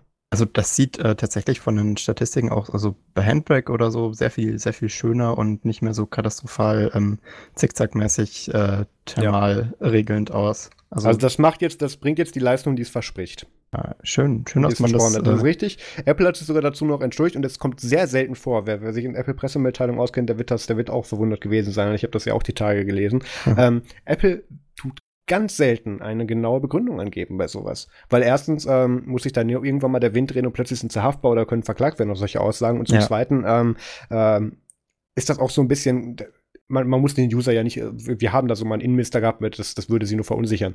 ähm, nee, war kein Innenminister, was war denn das nochmal? Doch, doch. Was ist Innenminister? Äh, das war unser ehemaliger Innenminister. Na, ach ja, der Guter Mann. genau. Ähm, das ist auch ein Thema von eigenen. Hab ich, hab die Klappe, halt die Klappe. ähm, und äh, genau, Dave Lee war der YouTuber. Und sie haben tatsächlich sogar zusammen mit ihm ähm, daran gearbeitet, um dieses Problem eingrenzen zu können, weil sie haben sie ja tatsächlich die ersten Tage nicht, nicht reproduzieren können. Ähm, das ist ah, ja der Grund. Apple hat ja im Prinzip mit einer Woche mit diesem Problem zu kämpfen gehabt. Und ähm, hm. Das ist es so, weswegen es, es war ja auch so, dass diese ganzen Benchmark-Suiten ja nie alle zu diesem Ergebnis kamen, sondern teilweise sehr unterschiedliche Ergebnisse haben, was eben daran lag, dass deren Testing-Methode nur diese bestimmten Calls eben von der CPU verlangt, für die dann dieser Schlüssel vielleicht schon da war oder auch nicht da war. Das ist so, dass eben dieser spezielle Fall Adobe Premiere äh, 4K-Footage rendern ähm, mit den bestimmten Effekteinstellungen, die er da drin hatte, ähm, dass nur dieses, das, diesen ganz uniken Case eben dann ausgelöst hat dazu. Ja, also und noch ein paar andere anscheinend. Ja, also bei Handbrake oder so ist ja auch genau. vorgekommen für Ja, aber Codex. Handbrake auch nur bei ganz speziellen Sachen. Ähm, okay. Ähm, ja. Finde ich aber, äh, ja, äh, interessant. Also, das ist ja das, äh, das Zeichen, dass, dass Apple sich dafür entschuldigt, bedeutet ja auch, dass sie wohl davon ausgehen, dass das Problem gelöst ist. Da gehe ich ähm, tatsächlich auch von aus, Sie, wenn ich mir die ja. Benchmarks so angucke. Ähm, Gibt es einerseits auf Mac Rumors einen ganz guten Artikel zu Heise, hat, also Mac and I hat äh, von Heise hat auch da nochmal einen, einen Test zu gemacht und die sind sich alle einig mit, ähm, ja, es ist halt immer noch ein Prozessor, den nie in einen Laptop gehört hätte, aber der macht jetzt wenigstens das, was er verspricht. ähm, von daher finde ich in Ordnung. Ja, cool. Also scheint sie doch noch alles genau. alles gefixt haben. Das genau, ist, weil es hätte mich, es hätte mich wirklich sehr verwundert, wenn Apple ein Produkt, was Broken by Design ist, rausbringt. Das hätte, gerade bei den MacBooks hätte ich mir das nicht vorstellen können. Ja, also da bin ich da froh, dass es ist eigentlich immer gut, äh, wenn sich am Ende rausfällt, äh, rausstellt, dass man es mit einem Software-Patch richten kann, ne? weil wäre schön, wenn das bei Skylake auch geklappt hätte mit dem Spectre und so. Naja. Ähm, reden wir nicht über Intel-Architektur und die gesagt nein, haben, ach, wir, guck mal, wir sind neu, ach, guck mal, wir gehen wieder. Wir, klam ähm, wir klammern das einfach raus. Genau, bleiben wir bei, bei Themen, die von der Linux-Community positiv aufgenommen werden. Ähm, manchen, wie fange ich das denn an? Ähm, manchen ist es ja bekannt, dass nicht nur von der von, von allen Puristen und, und Community-Mitgliedern positiv eingestellte Unternehmen zum Linux-Kernel beitragen, sondern auch die, diese kleine Firma namens Facebook. Ja, und, ähm, Mittelständler. Ja, das ist. Ich weiß leider gar nicht, wo sie genau sitzen. Zehn Mitarbeiter. Ähm, von 12 ja. bis 13 Uhr Pause, guter, guter, guter Laden. Ja, 10 for 10 would buy again. Ähm, Facebook arbeitet auch am Linux-Kernel mit und das ist nichts Neues. Das ist bei weitem nichts Neues. Die haben damals schon bei deren eigenen Kernel beziehungsweise ähm, bei deren eigenen Container-Architektur und Technologie mit, mit contributed. Und ähm, jetzt machen es auch einen OOM-Killer, ähm, den, den, sie bereitstellen. Noch einen tatsächlich. Brauchen wir ähm, noch einen. OOM kann man ganz kurz auch simplifiziert erklären. Simon, halt hier die Ohren zu.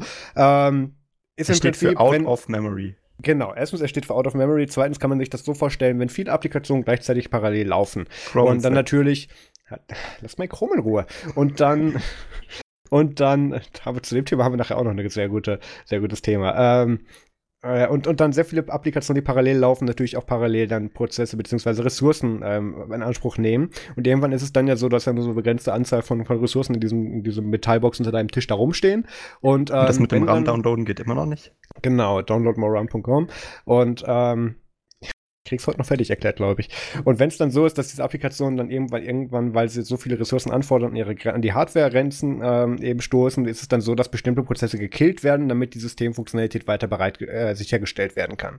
Und das ist ein sehr komplizierter Prozess. Leute werden sich erinnern, beim Ubuntu Phone funktioniert das bis heute nicht richtig. Ähm, und, und das ist jetzt nicht mal mehr böse gemeint, sondern das war damals ja schon ein Problem, dass, äh, wenn du, was weiß ich, drei Apps offen hattest oder so, dann der anfing, dann die erste App, die du geöffnet hattest, zu killen. Je also, nach, je nach Gerät, was du hattest. Es gibt ja verschiedene Policies äh, wie man, wie man die Apps richtig killt. Ähm, ich glaube, genau. der Standard bei Linux ist tatsächlich die mit dem größten Memory-Verbrauch zu killen, aufgrund der Tatsache, dass man davon ausgeht, dass die App äh, wohl äh, viel funktioniert, wenn sie am meisten RAM frisst und irgendwie Memory Leak hat, äh, der dann einfach alles vollschreibt im, im RAM und ähm, dann ist halt die Policy zu sagen, jetzt, jetzt äh, ist mal wieder gut und jetzt gehst du schlafen. Ähm, und also, äh, was, was ist das Besondere, was Facebook da jetzt vorgestellt hat? Ähm, dass der von Facebook um Längen besser ist, als was wir bisher standardmäßig im Kernel hatten und was es sonst so auf dem freien Markt gibt. Mhm. Ähm, der ist in allen, in allen Fällen ist der mindestens genauso gut wie der Standard-Kernel OOM-Killer. Ja. Und ähm, in, in den allermeisten Fällen ist er sogar noch effektiver, dass er eben dann auch nur Teilprozesse killt oder bestimmte Prozesse Richtung Sleep schmeißt oder so weiter oder in temporäre Dateien auslagert, damit sie eben nicht gleich verloren gehen oder sowas. Das sind Sachen, wenn du eine größere Appliance betreibst, wo du viele Container und, und andere Subsysteme laufen hast, das möchtest du haben. Und deswegen muss das natürlich auch in den Linux-Kernel. Und ähm, das Spannende ist jetzt auch, und, und äh, guck mal, Facebook ist jetzt vielleicht gar nicht mehr so böse, haben das auch auf GitHub gepackt und zwar lizenziert unter der GPL Version 2. Ja, sonst ähm, äh, kommt sie auch sonst nicht so einfach in den Kernel rein. Ja, aber sonst schreibst du dir deinen eigenen Kernel. Denkst du, ich benutze den Upstream-Kernel bei meinen Appliances? Ja. Ja, okay, schlaf weiter. ähm, irgendwann erzähle ich dir von der echten Welt. Ähm, ja, ähm, es ist nicht verwunderlich und es ist tatsächlich auch ähm, finde ich, finde ich sehr gut, dass Facebook dazu beiträgt. Und man muss ja aber einfach auch deutlich mal sagen, dass das Ding halt um Längen besser ist als alles, was wir da bisher hatten. Und ähm, gerade in Datacenter und dann auch zwangsläufig irgendwann beim Home-User zu Hause wird das Ding ähm, definitiv von Vorteil sein. Also ist das denn jetzt schon im Upstream-Kernel akzeptiert? Ich denke nicht. Das wird, das dauert ja immer so zwei ja, das, Versionen. das dauert äh, schon massig Jahre. Wenn ich man weiß nicht so mal, ich weiß nicht mal, ob vorgesehen ist, dass er eingereicht wird. Naja, ich meine, äh, er ist jetzt mal verfügbar. Der normale Prozess wäre jetzt ja zu sagen, ähm, hey, wollen wir das als Default-Feature übernehmen und das alte Ding rausschmeißen oder nur als Legacy noch anbieten? Das, das, aber solche Prozesse dauern immer schon lange, das muss man, muss man zugeben. Das ist ja alles ja, sehr. Also da reden wir tatsächlich von mindestens einem Jahr, wahrscheinlich ja, länger. Minimum. Also das ist eigentlich ganz normal. Da wird halt, also die meisten Features, die wir heute, über die wir uns heute freuen, wenn sie im Kernel drin landen, sind ja schon Ewigkeiten in der Planung und äh, auch durch alle Gremien, also sagen wir mal Gremien in Anführungszeichen durch, die, äh, die man da so bestehen muss, um sich dadurch zu durchzufräsen durch die Kernel-Community, durch die verschiedenen Ränge und Abnahmen und was weiß ich. Also das ist äh, schon, schon eine krasse, krasse Aufwand, da sich äh, anzuschleusen. Aber Definitiv. cool. Auch mal wieder was, äh, was Gutes an Technologie, ja. was wir vielleicht irgendwann abbekommen. Und übrigens, wer jetzt ähm, äh, ganz panisch und dann in die Tastatur kloppt und sagt, ich will nichts von Facebook in meinem Kernel drin haben, den muss ich sehr enttäuschen, dann müsst ihr in das BSD-Lager wechseln, weil es gibt schon ganz viel, was von Facebook programmiert wurde, was in eurem Kernel rumschwimmt. Ähm, also, so. da glaube ich, aber ist man bei BSD jetzt nicht ganz sicher. Ja, das, ist, das, hat nichts mit Facebook zu tun. Bei BSD ist man allgemein. Egal, machen wir weiter. ähm, bleiben wir bei Firmen, die allgemein gemocht werden. Ein Artikel von The Verge. Der Microsoft-Kernel ähm, ist wahrscheinlich der einzige Kernel, der nur von Microsoft direkt äh, Patches bekommen hat. Also da ist man dann relativ sicher von den anderen Firmen. Bei dem Qualitätslevel würde ich dem zustimmen. Ähm, so, aber ein anderes Thema und eine andere Firma, die auch äh, genau sich hinter äh, Facebook und Microsoft einreihen darf, nämlich die Firma Amazon. Ähm, gibt es ein kleines Update beziehungsweise ein kleines, einen kleinen Hack beziehungsweise Mod für den für für äh, hier, wie heißt das Ding? LazyTube bei Jupiter Broadcasting, Alexa, genau. Ich wollte es nicht sagen. Vielen Dank. Und okay. ähm, ja, das erkläre ich den andermal. Und ähm, der Hack, beziehungsweise der Mod jetzt daran ist, dass wenn du das Ding mit einem speziellen Framework verbindest und das Ding an einen Laptop koppelst, der jetzt Zeichensprache verstehen kann. Grusel. Nee, nicht Grusel. Was machen denn die Leute, die in dem Fall, was weiß ich, taubstumm sind? Ja, nee, das ist auf jeden Fall nicht unpraktisch. Ja, also ich, ich finde das, also ich stehe auf solche Inklusionssachen, ja. Und ähm, ich finde das erstmal von der technischen Seite sehr interessant, weil da gibt es ja zig Frameworks zu, die, die tatsächlich schon darauf ausgelegt sind, eben solche Zeichensprache dann auch zu verstehen und auch in einer sehr guten, ja. äh, ähm, in einer sehr guten äh, Qualität dann auch umzusetzen. Und das ist jetzt, haben sie dann jetzt eben mit Alexa gekoppelt. Ich entschuldige mich für alle Geräte, die im Hintergrund gerade verrückt spielen. Äh, Alexa bei äh, Kaufen Puppenhaus. Und ähm, fünf. Vorteil, fünf davon, ja. Go to Checkout. Und ähm, äh, mit, mit der Hilfe jetzt, wie Sie hier schreiben, von Googles TensorFlow Software, äh, hauptsächlich, hauptsächlich in JavaScript geschrieben, ähm, kann das Ding jetzt im Prinzip in dem Browser ablaufen und du kannst dem Ding auf Zeichensprache eben Kommandos geben und mit dem Ding kommunizieren. Und da gibt dir das dann in, in, in Buchstaben aus, die Antwort. Ist das eine Community-Geschichte oder wer Ich bin mir nicht ganz sicher. Ich müsste gerade diesen Blogpost nochmal überfliegen. Äh, Inspired by Software Developer, indischer Name, den ich versuche auszusprechen, uh, to create a mod Hi, I'm. Also Coach. Mod ist ja eher inoffiziell.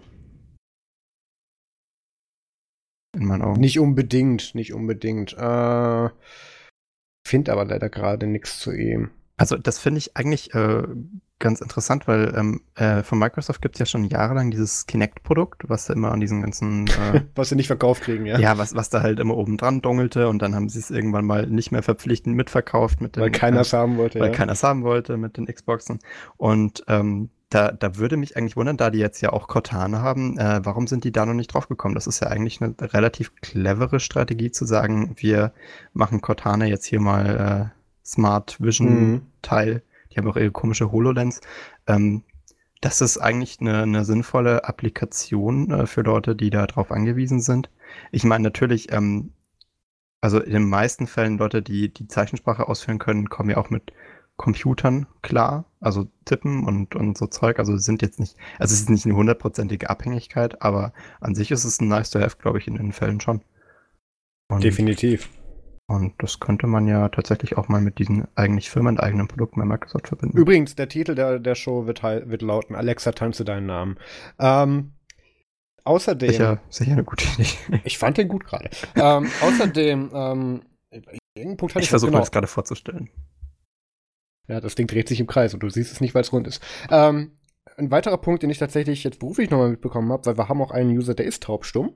Und ähm, ich kann ja tatsächlich äh, äh, Gebärdensprache und, und kann mich von Echt? daher mit ihm einigermaßen. Ja, ja, ich, ich habe ja meine Ausbildung in eine, eine, Einrichtung für Menschen mit Behinderungen gemacht, da blieb das nicht aus. Das ist ja cool. sowas zwangsläufig. Ja, ja, ist tatsächlich ganz cool. Welche, das ist vor allem. Der ist, da nicht Dialekte? Also welche ja, Dialekte da gibt, es, da gibt es ganz viele von, aber so, da gibt es so eine Grundbasis, bei der du nicht viel falsch machen kannst. So das Esperanto der Gebärdensprache. ja, quasi. Ah. Ähm, weil der ist tatsächlich Brite, eigentlich. Ah, okay. Und ja, ähm, man merkt, ja es gibt da so von dem Dialekt, den ich gelernt habe, gibt es da so, ist, ist dialektisch eigentlich phonisch, ist egal. Ähm, gibt es da so bestimmte Abwandlungen von, aber wir verstehen uns so, äh, TLDA so ungefähr, das klappt alles. Ähm, und äh, wir haben bei ihm aber tatsächlich letztens ähm, äh, auch mal solche Sachen eingeführt, weil er kann über, er hat auch so ein Implantat, über dem er, über das er noch ein bisschen hören kann, wo er dann meistens seinen Rechner dran anschließt. Okay. Und ähm, er nutzt tatsächlich Cortana. Also und, er redet ähm, dann mit, mit Cortana? Ja, und einerseits natürlich haben solche Menschen eine sehr komische Betonung, wenn sie ja. eben sprechen, weil sie sich nicht selber hören. Das ist ganz normal und das ist alles sehr undeutlich. Und da gibt es aber bestimmte ähm, Einstellungsmöglichkeiten bei Cortana, wo ich, ähm, die tatsächlich gar nicht so weit vom Standard abweichen und die jetzt kein Third-Party-Hack sind oder so, sondern tatsächlich von Haus aus so mitgeliefert werden von dem äh, Mobilitätsprogramm und von der, von der Eingabehilfe von Microsoft. Mhm. Ähm, so leid es mir tut, Cortana ist gar nicht so scheiße. Also wenn, wenn das tatsächlich funktioniert mit so ein paar Handgriffen, das ähm, für so ein Use Case umzufunktionieren? Nee, nee, nicht nur, nicht nur das, auch die Funktionalität und was das Ding dann kann und wie, wie ähm, umfangreich es reagieren kann und wie umfangreich es interpretieren und, und, und, ähm, und äh, Dingens, was soll ich sagen? Und, und wie weit es eben dann auch äh, reagieren kann auf nicht so äh, herkömmliche ja. Anfragen. Ähm, das ist tatsächlich gar nicht schlecht. Also da, bisher war eigentlich Cortana ja das meist verhasste, ich, ich muss gerade gucken, um mich herum, nee, Windows 10 blieb ruhig. Äh, eigentlich so das mei meist verhasste äh, Digital Assistant-Ding, was es so gab. Also ja gut, wir haben ja jetzt Bixby. Also Bixby ist, glaube ich, noch, ja. äh, noch mal ein paar Level mehr, mehr Internet ranted. Ja. Improvisieren war das Wort, was ich gesucht habe vorhin. ähm, das, das, musste raus. Das fiel mir gerade wieder ein. Jedenfalls, ähm, so viel nutzt ihr den digitalen Assistenten. Wir schneiden ähm, es einfach vorne rein. Finde ich ganz gut, ja, bestimmt.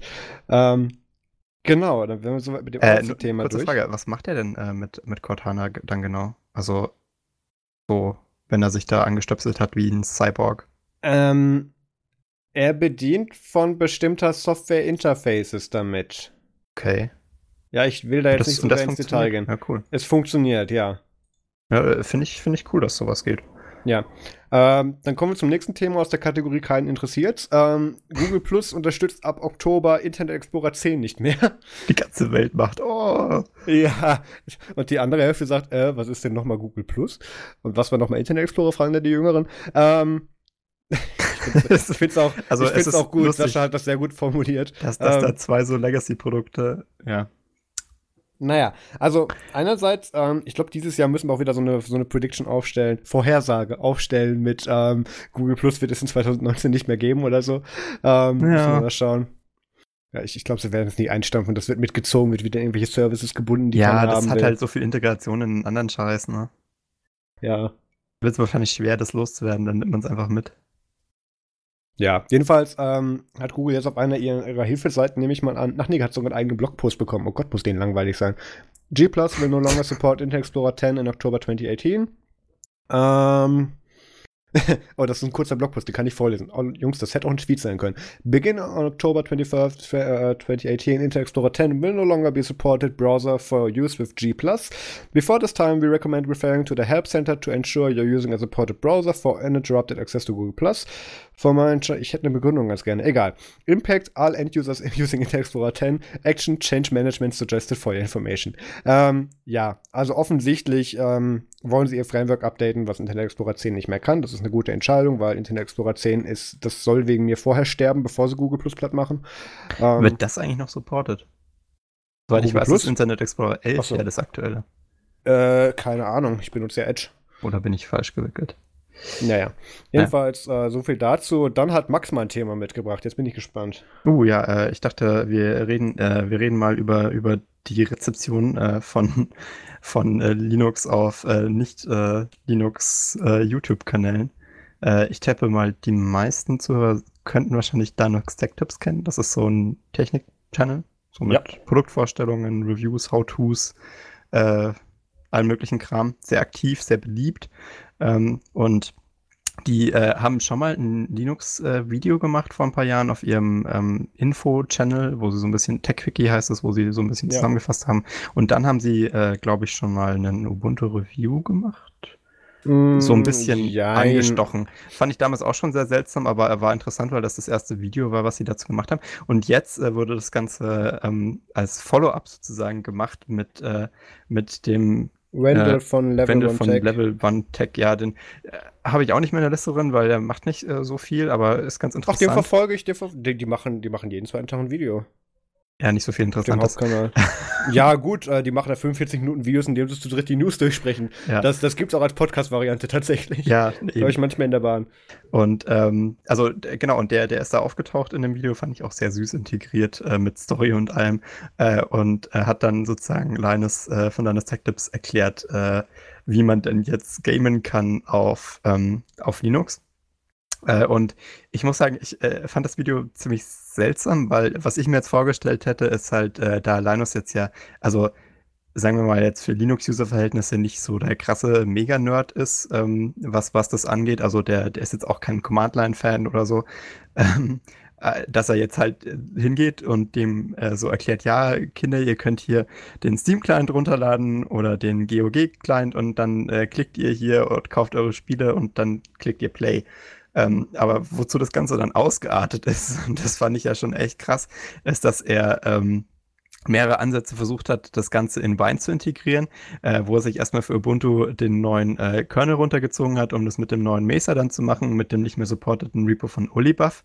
Ähm, und dann hat er da, also um halt den neuen DirectX Support für The Witcher 3 zu bekommen, und dann hat das noch, also als zweite Methode dann irgendwie in der VM parallel gesynkt auf einen zweiten Monitor. Ja. Äh, mit einer zweiten Tastatur und Maus. Und ich war dann irgendwie so, also ich, ich bin ja jetzt nicht gegen komplexe Setups, also definitiv nicht. Du hast das Setup aber nicht verstanden, offensichtlich, wenn ich da einhaken darf. Ja, es ja, darum, also- wenn du das im Hintergrund containerisiert laufen lassen möchtest und dann einfach nur äh, in den Vordergrund bringen möchtest, Ja. um es darüber zu steuern.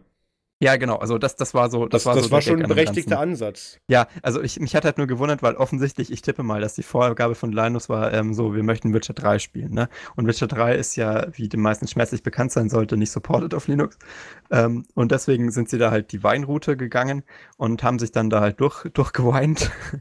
ähm, und ich fand es auch ganz gut erklärt in dem Video. Ich habe nur das Gefühl, dass das für die Publicity nicht besonders positiv rüberkommt, wenn du Leuten erzählst, so, um auf dieser Plattform zu gamen, musst du erstmal äh, Hexer Lead XXX werden, um, äh, um dir hier mit Wine und, und neuem Mesa-Treiber, neuem Kernel und neuem anderen magischen Zeug ähm, deine WM-Pass-Through-Geschichte einzurichten. Ja, aber er hat recht. Also, äh, das, äh, das hätte, das hätte, also äh, mir, mir hätte es ja gereicht, wenn sie einfach so erklärt hätten, ja, so funktioniert es mit Spielen, die supported sind. Ähm, und äh, dann sagen, ja, also viele Spiele sind nicht supported, weil das ist ja eigentlich das, was ich so als, als kleines Tech-Tips-Nutzer erwartet hätte, so an, an, an Content. Fand ich, äh, fand ich interessant, wie sie da rangegangen sind, aber ist auf jeden Fall anschauenswert. Also das Setup ist schon echt cool. Ich habe auch einige Sachen gelernt, äh, wie das halt, äh, wie man das halt mit dem Passthrough richtig machen sollte. Also man braucht halt eine zweite Grafikkarte und so Kram, ne? Und dann hatten die ganz nette Links in der Beschreibung. Ähm, aber jetzt nicht das userfreundlichste. Okay, ähm, du hast offensichtlich den Ansatz nicht mitbekommen, den dieses Video hatte. Ähm, da habe ich, glaube ich, auch ein paar mehr Informationen als du. Lass Ja. mich das mal kurz erklären. Also, erstens, Wendell war gerade in Kanada bzw. im Vancouver Area bei, bei, bei Linus Tech Tips, also Aha. bei der LMG Media Group, um erstens mal an deren eigenen Event, der LTX, äh, der, der Linus Tech Tips Expo teilzunehmen, die sie zeitgleich da ähm, gemacht hatten und war deswegen mit ganz vielen anderen äh, YouTube-Größen aus dem Bereich dann eben dann dort versammelt. Zum Zweiten ist das nur ein Teil einer Videoserie, die jetzt gerade anläuft, ähm, wo es darum geht, mit wie kann man den Gaming unter Linux überhaupt möglich machen oder was ist da so der Stand gerade. Und da war jetzt der erste Ansatz mit, wie kriegt man populäre Games ungefähr einigermaßen ähm, ähm, einigermaßen zuverlässig eben damit Wein zum Laufen. Die werden sich auch noch mit sehr viel Containern beschäftigen. Ich kenne schon die nächsten zwei Videos aus der Serie, weil ich bei deren Ah. eigenen Pre äh, bei deren eigenen äh, Fan-Preview, also das, was früher Wessel war, mit Mitglied bin. Ähm, will jetzt nicht Werbung für die Plattform machen, deswegen da kenne ich schon die nächsten Videos von. Und das ist jetzt nur ein Ansatz davon. Da kommen auch noch andere Also da kommt noch Möglichkeiten. mehr Content. Genau, Wendell hat das auch parallel auf seinem Level One Text Linux Channel hat er das auch noch mal erklärt, wie es denn da eigentlich mit weiterging und dass er auch nicht so ganz, dass er jetzt mit dieser ersten Aufnahme der Community von diesem Video nicht so ganz zufrieden ist, was ich nachvollziehen kann, weil erstens hat den Genuss der Linux wird keiner verstanden, ähm, den er da am Anfang mit reingemacht Ja, hat. äh, nicht ich- mal also, Linus hat den verstanden. Das Da muss das man, Problem da muss man die Audience schon vorbereiten. Ich fand Ja. ihn sehr lustig. Ja, ich auch, aber das, das war nach einer Zeit lang, war das wirklich so, es, es war so sehr cringy. Ähm, und ich mag Wendell sehr von seiner Moderationsweise, weil er sich eben Zeit nimmt und weil er da wirklich sehr locker bei ist. Aber Linus ist halt einer, der, und, und das, das schätze ich auch sehr, und das ist auch definitiv ein Vorbild, wenn ich Videos moderiere, ähm, ähm, dass er sehr energetisch eben daran rangeht und mit einem klaren roten Faden da eben durchgeht und ähm, dann trafen die beiden halt aufeinander und das passte dann nicht ganz so gut. Das ist so ein nächster Punkt dabei. Ja. Ähm, aber die, ähm, wo wollte ich hin damit? Genau. Es kommt auch noch ein Video und das wird, das, das, da werden sich, das, das wird Facepalm hoch 10 werden, das weiß ich jetzt schon. ähm, äh, da habe ich nur den Teaser bisher von gesehen, ähm, wo sie sich tatsächlich durch 20 verschiedene Versionen von Wein durcharbeiten müssen, damit sie zu einem Ergebnis kommen, wo sie hin wollten. Und ähm, was ich Jesus. allerdings finde und auch zu dem, zu dem, zu dem Endergebnis, wo auch Linus dann zusammen mit Wendell am Ende dazu kommt, ist, dass Linux keine, keine Gaming-Plattform ist. Jedenfalls nicht, wenn du Mainstream-Titel spielen möchtest, die du nicht nativ auf der Plattform enthältst. Und damit finde ich, hat er absolut recht. Klar tut er jetzt zu einer sehr unprominenten Weise natürlich alle Stolpersteine damit aufzeigen. Und das tut der Plattform nicht gut, aber das macht das nicht weniger wahr in meinen Augen. Nee, nee, also das, das ist ja, was mich so, so überrascht hat, weil an sich ähm, hätte man ja auch, also hätte ja auch Oh, Wendell jetzt, ich sagen habe die können. ungeschnittene Variante gesehen. Das ist sehr gekürzt und die haben sehr viele Fehler Ja, rausgenommen. ja, ich habe mir schon gedacht, weil er hat ja dann auch einfach so über die Details drüber gegangen, die sie eigentlich machen mussten, um das Ganze zum Laufen zu bringen und also äh, Er ist aber nicht nur drüber gegangen, ähm, weil in der Videobeschreibung, ähm, jetzt bin ich nicht ja sicher, ob das dazu, ja. Genau, zu dem Level One Text Forum, wo sie es wirklich detailliert, Schritt, Schritt für Schritt erklären, was du da machen musst. Ja. Also das ist schon detailliert erklärt. Das ist jetzt nur in Videoform akzeptabel runtergebrochen. Also ich bin, äh, also wie gesagt, sobald man anfängt mit Wein rumzuhexen, ist es äh, definitiv, glaube ich, nicht mehr, ähm, also nicht mehr an, an normale Consumer äh, gerichtet und funktional. Spoiler, Spoiler, in einem Hangouts, ich weiß gar nicht, darf ich das schon sagen? Egal, ich mach's einfach. In einem, ja, ich weiß, in einem Hangout-Call mit ähm, einem der, der Production Manager von Wendell und Linus ähm, und Martin Wimpress ähm, haben wir ihm auch erklärt, wie man das mit Snaps machen kann. Und auch das wird in einem Teil kommen. Das ist ja cool. Ja, weil Wimpy hat sich ja und Popi haben jetzt aktuell ja, man könnte ja meinen, das wären die beiden einzigsten Menschen, die snappen können, aber das stimmt ja nicht, die machen das nur so prominent. Ähm, haben jetzt ja angefangen, auch Windows-Titel in Wine zu snappen und damit interoperabel für zwischen allen Systemen zu machen. Das kommt auch. Und übrigens, das hat Wendell auch schon in der Rand-Show, wo er mit dabei war. Da war er mit, äh, mit, mit Louis Rossman und, und äh, Jace to Sense und so weiter, waren sie alle mit dabei. Ähm, äh, hat er das dann auch schon angesprochen, dass es ja diese Snaps gibt und hat ja auch tatsächlich, also sagen wir es mal so, er war jetzt nicht 100% akkurat mit dem, was er gesagt hat, aber dat, er hat nichts Falsches gesagt, sagen wir mal so. Mhm. Das, das hat uns schon gereicht, weil normalerweise schlagen wir immer den Kopf über Hände im Kopf zusammen, wenn jemand eine Reichweite von ein paar Millionen hat und dann anfängt über Technologie, die dir am Herzen liegt, zu reden. Ähm, nein, also ähm, da kommen auch noch weitere Teile des Videos. Ich gebe zu, ähm, das erste, was jetzt online ging, wirft ein sehr schlechtes Licht auf, auf die Situation von Gaming unter Linux, aber das macht das in meinen Augen nicht unwahr. Im Gegenteil, das ist noch sehr beschönigt, weil ich weiß, ich habe demnächst als Video von meinem Intel NUC Review ähm, wird auch noch mal ein ganz spezielles Licht auf Gaming unter Linux werfen. Echt? Okay, ja. Äh, bin ich gespannt.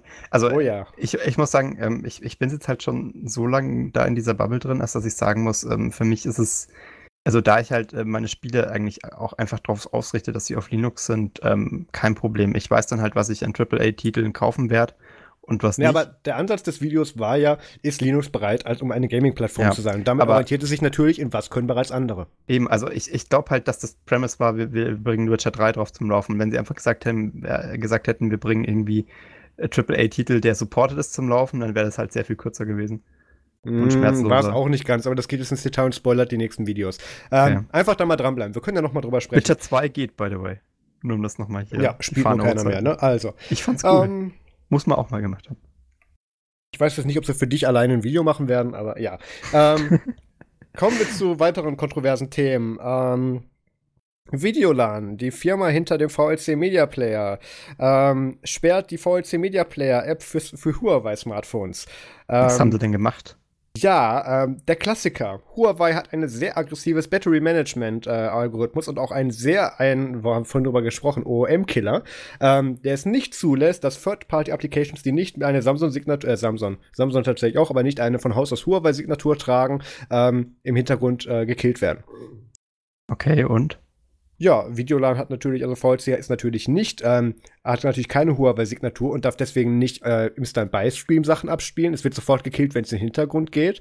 Ähm, und das führt jetzt dazu, dass natürlich ganz viele Huawei, und Huawei hat ja gerade wieder zwei Flagship-Phones rausgebracht, deswegen sind die gerade aktuell hoch in den News, führt dazu, dass User von Huawei-Smartphones schlechte Bewertungen für die VLC Media Player-App uh. ähm, hinterlassen im Play Store. Und da geht natürlich äh, Videolan jetzt hin und sagt, ey, Leute, können wir nichts für, wenn ihr mit euren scheiß Phones oder eurer scheiß Software mit dem Ding nicht klarkommt kommt und euch da unangemessen für, äh, mit verhaltet. Ähm, deswegen sagen wir jetzt hier, für eure Phones gibt es das jetzt nicht mehr, weil wir können da nichts für, was ihr uns da vorwirft. Das ist natürlich, das ist ein Schritt, den kann ich verstehen. Ähm, Videoland ja. hat da auch einen schönen Tweet rausgelassen mit äh, PSA. At Huawei mobile phones are now blacklisted and cannot get VLC on, on the Play Store. Their ridiculous policy of killing all background apps except their own breaks VLC audio, ba uh, background playback, of course. See link and many other reports. Also keine Ahnung, was, was, was, was geht in deinen Köpfen eigentlich vor? Also, das ist ja, das ist ja Sabotage. Nein, das macht durchaus Sinn, dass du Third-Party-Apps aussperrst, in diesem Fall Videolan oder VLC aussperrst und auf deine eigenen Produkte verweist. Das ist ja das gleiche, was wir mit Samsung jedes Mal haben, dass du für jedes eigentlich normale Third-Party-Produkt ein eigenes mitgeliefert bekommst.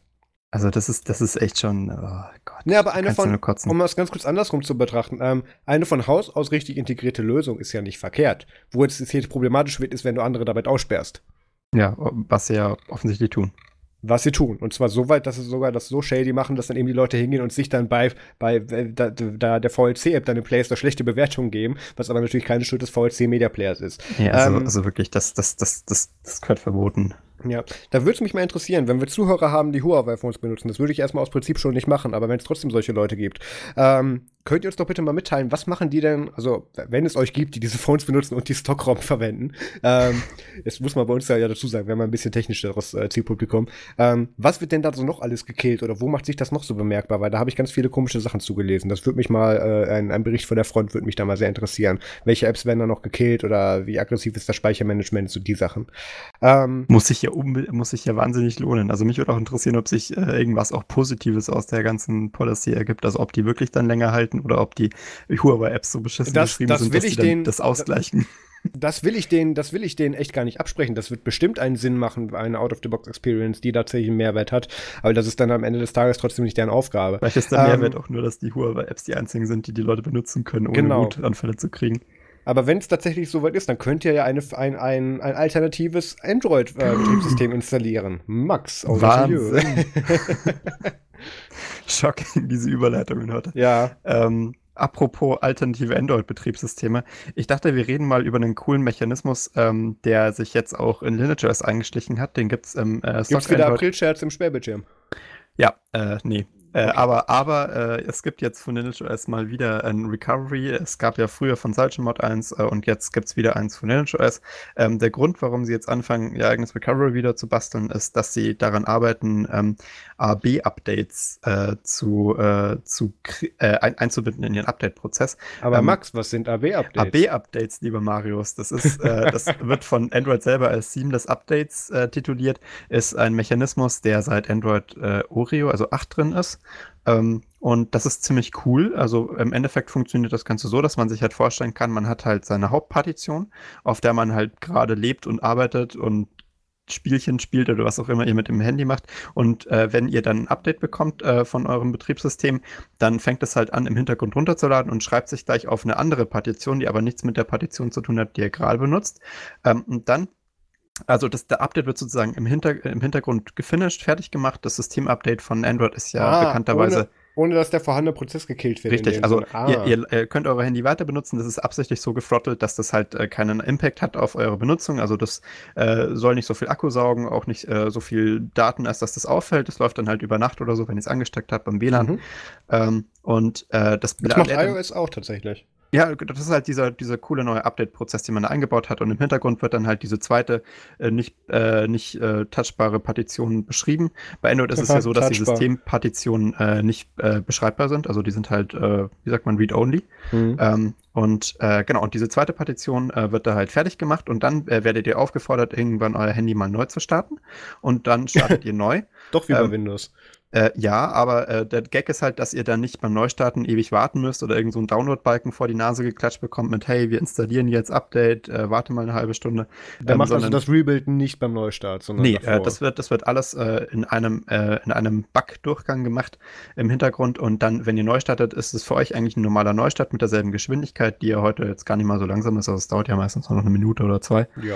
und dann seid ihr wieder online und ähm, äh, gesetzten Falles, dass die ganze Scheiße schief läuft, Ich wollte gerade sagen, aber Max, gibt es einen Fallback-Modus? Genau, äh, gesetzten Fall ist, dass die ganze Scheiße schief läuft, ähm, kann das System dann halt sagen, oh ja, okay, äh, wir laden jetzt hier schon drei Minuten an der Sache rum und wir kommen nicht weiter, äh, lass doch mal zurückgehen und dann spielt es dir wieder, ohne dass du was merkst, äh, die alte Partition ein und versucht denselben Prozess im Hintergrund nochmal durchzubringen.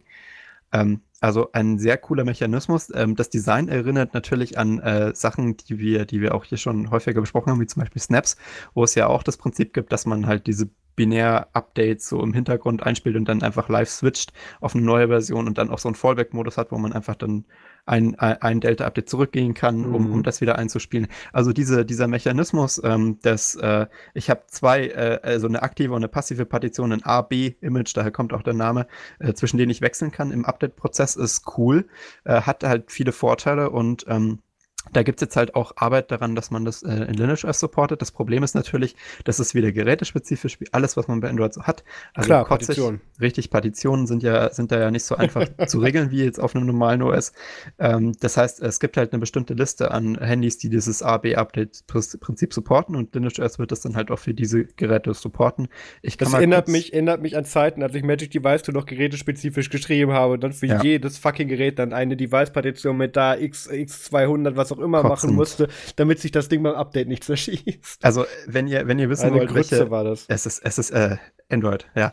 Äh, auf jeden Fall, das wird ja alles besser mit Android 8, äh, aber trotzdem immer Ja, noch ja. schrecklich. Äh, Geräte, die das Ganze supporten, äh, sind unter anderem halt jetzt die ganzen High-Class Pixel-Phones. Leider äh, keine aus der Nexus-Reihe, das war da noch nicht verfügbar.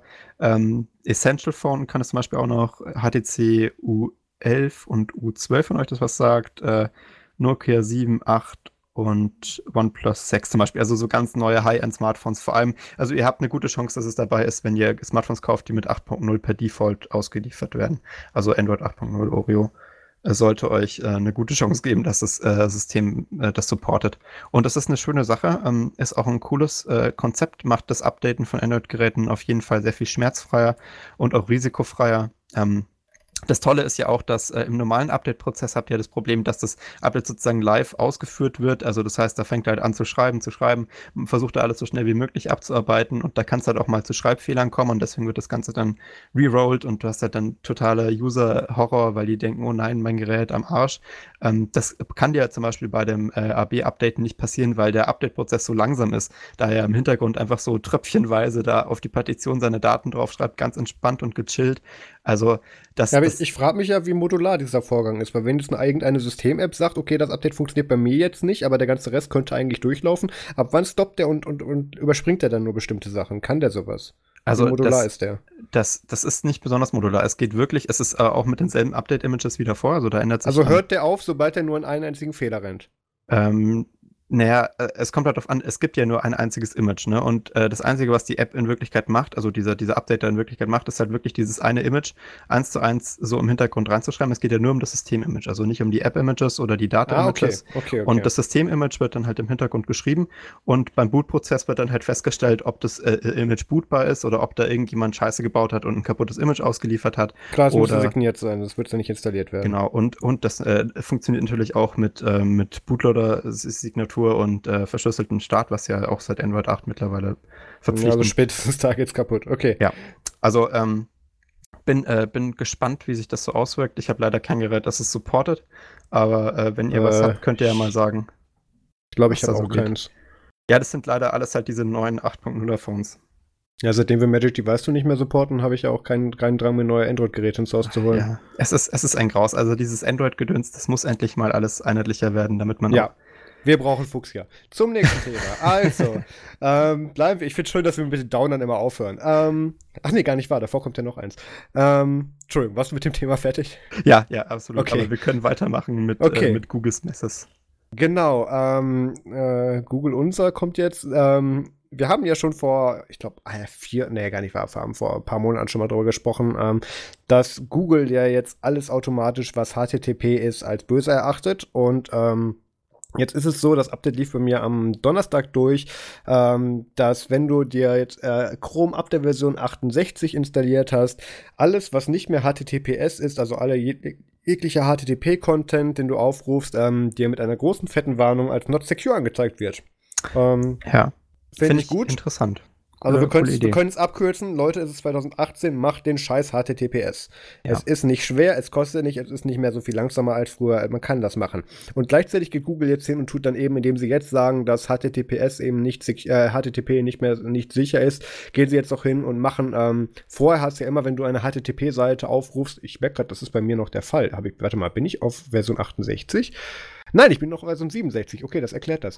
Ähm, ich habe mich gerade gewundert, weil ich gucke gerade nach rechts oben, weil wenn du jetzt in der Adressleiste auf einer HTTPS-Seite bist, kriegst du ja dieses ähm, Grüne. grüne Vorhängeschloss mit sicher angezeigt.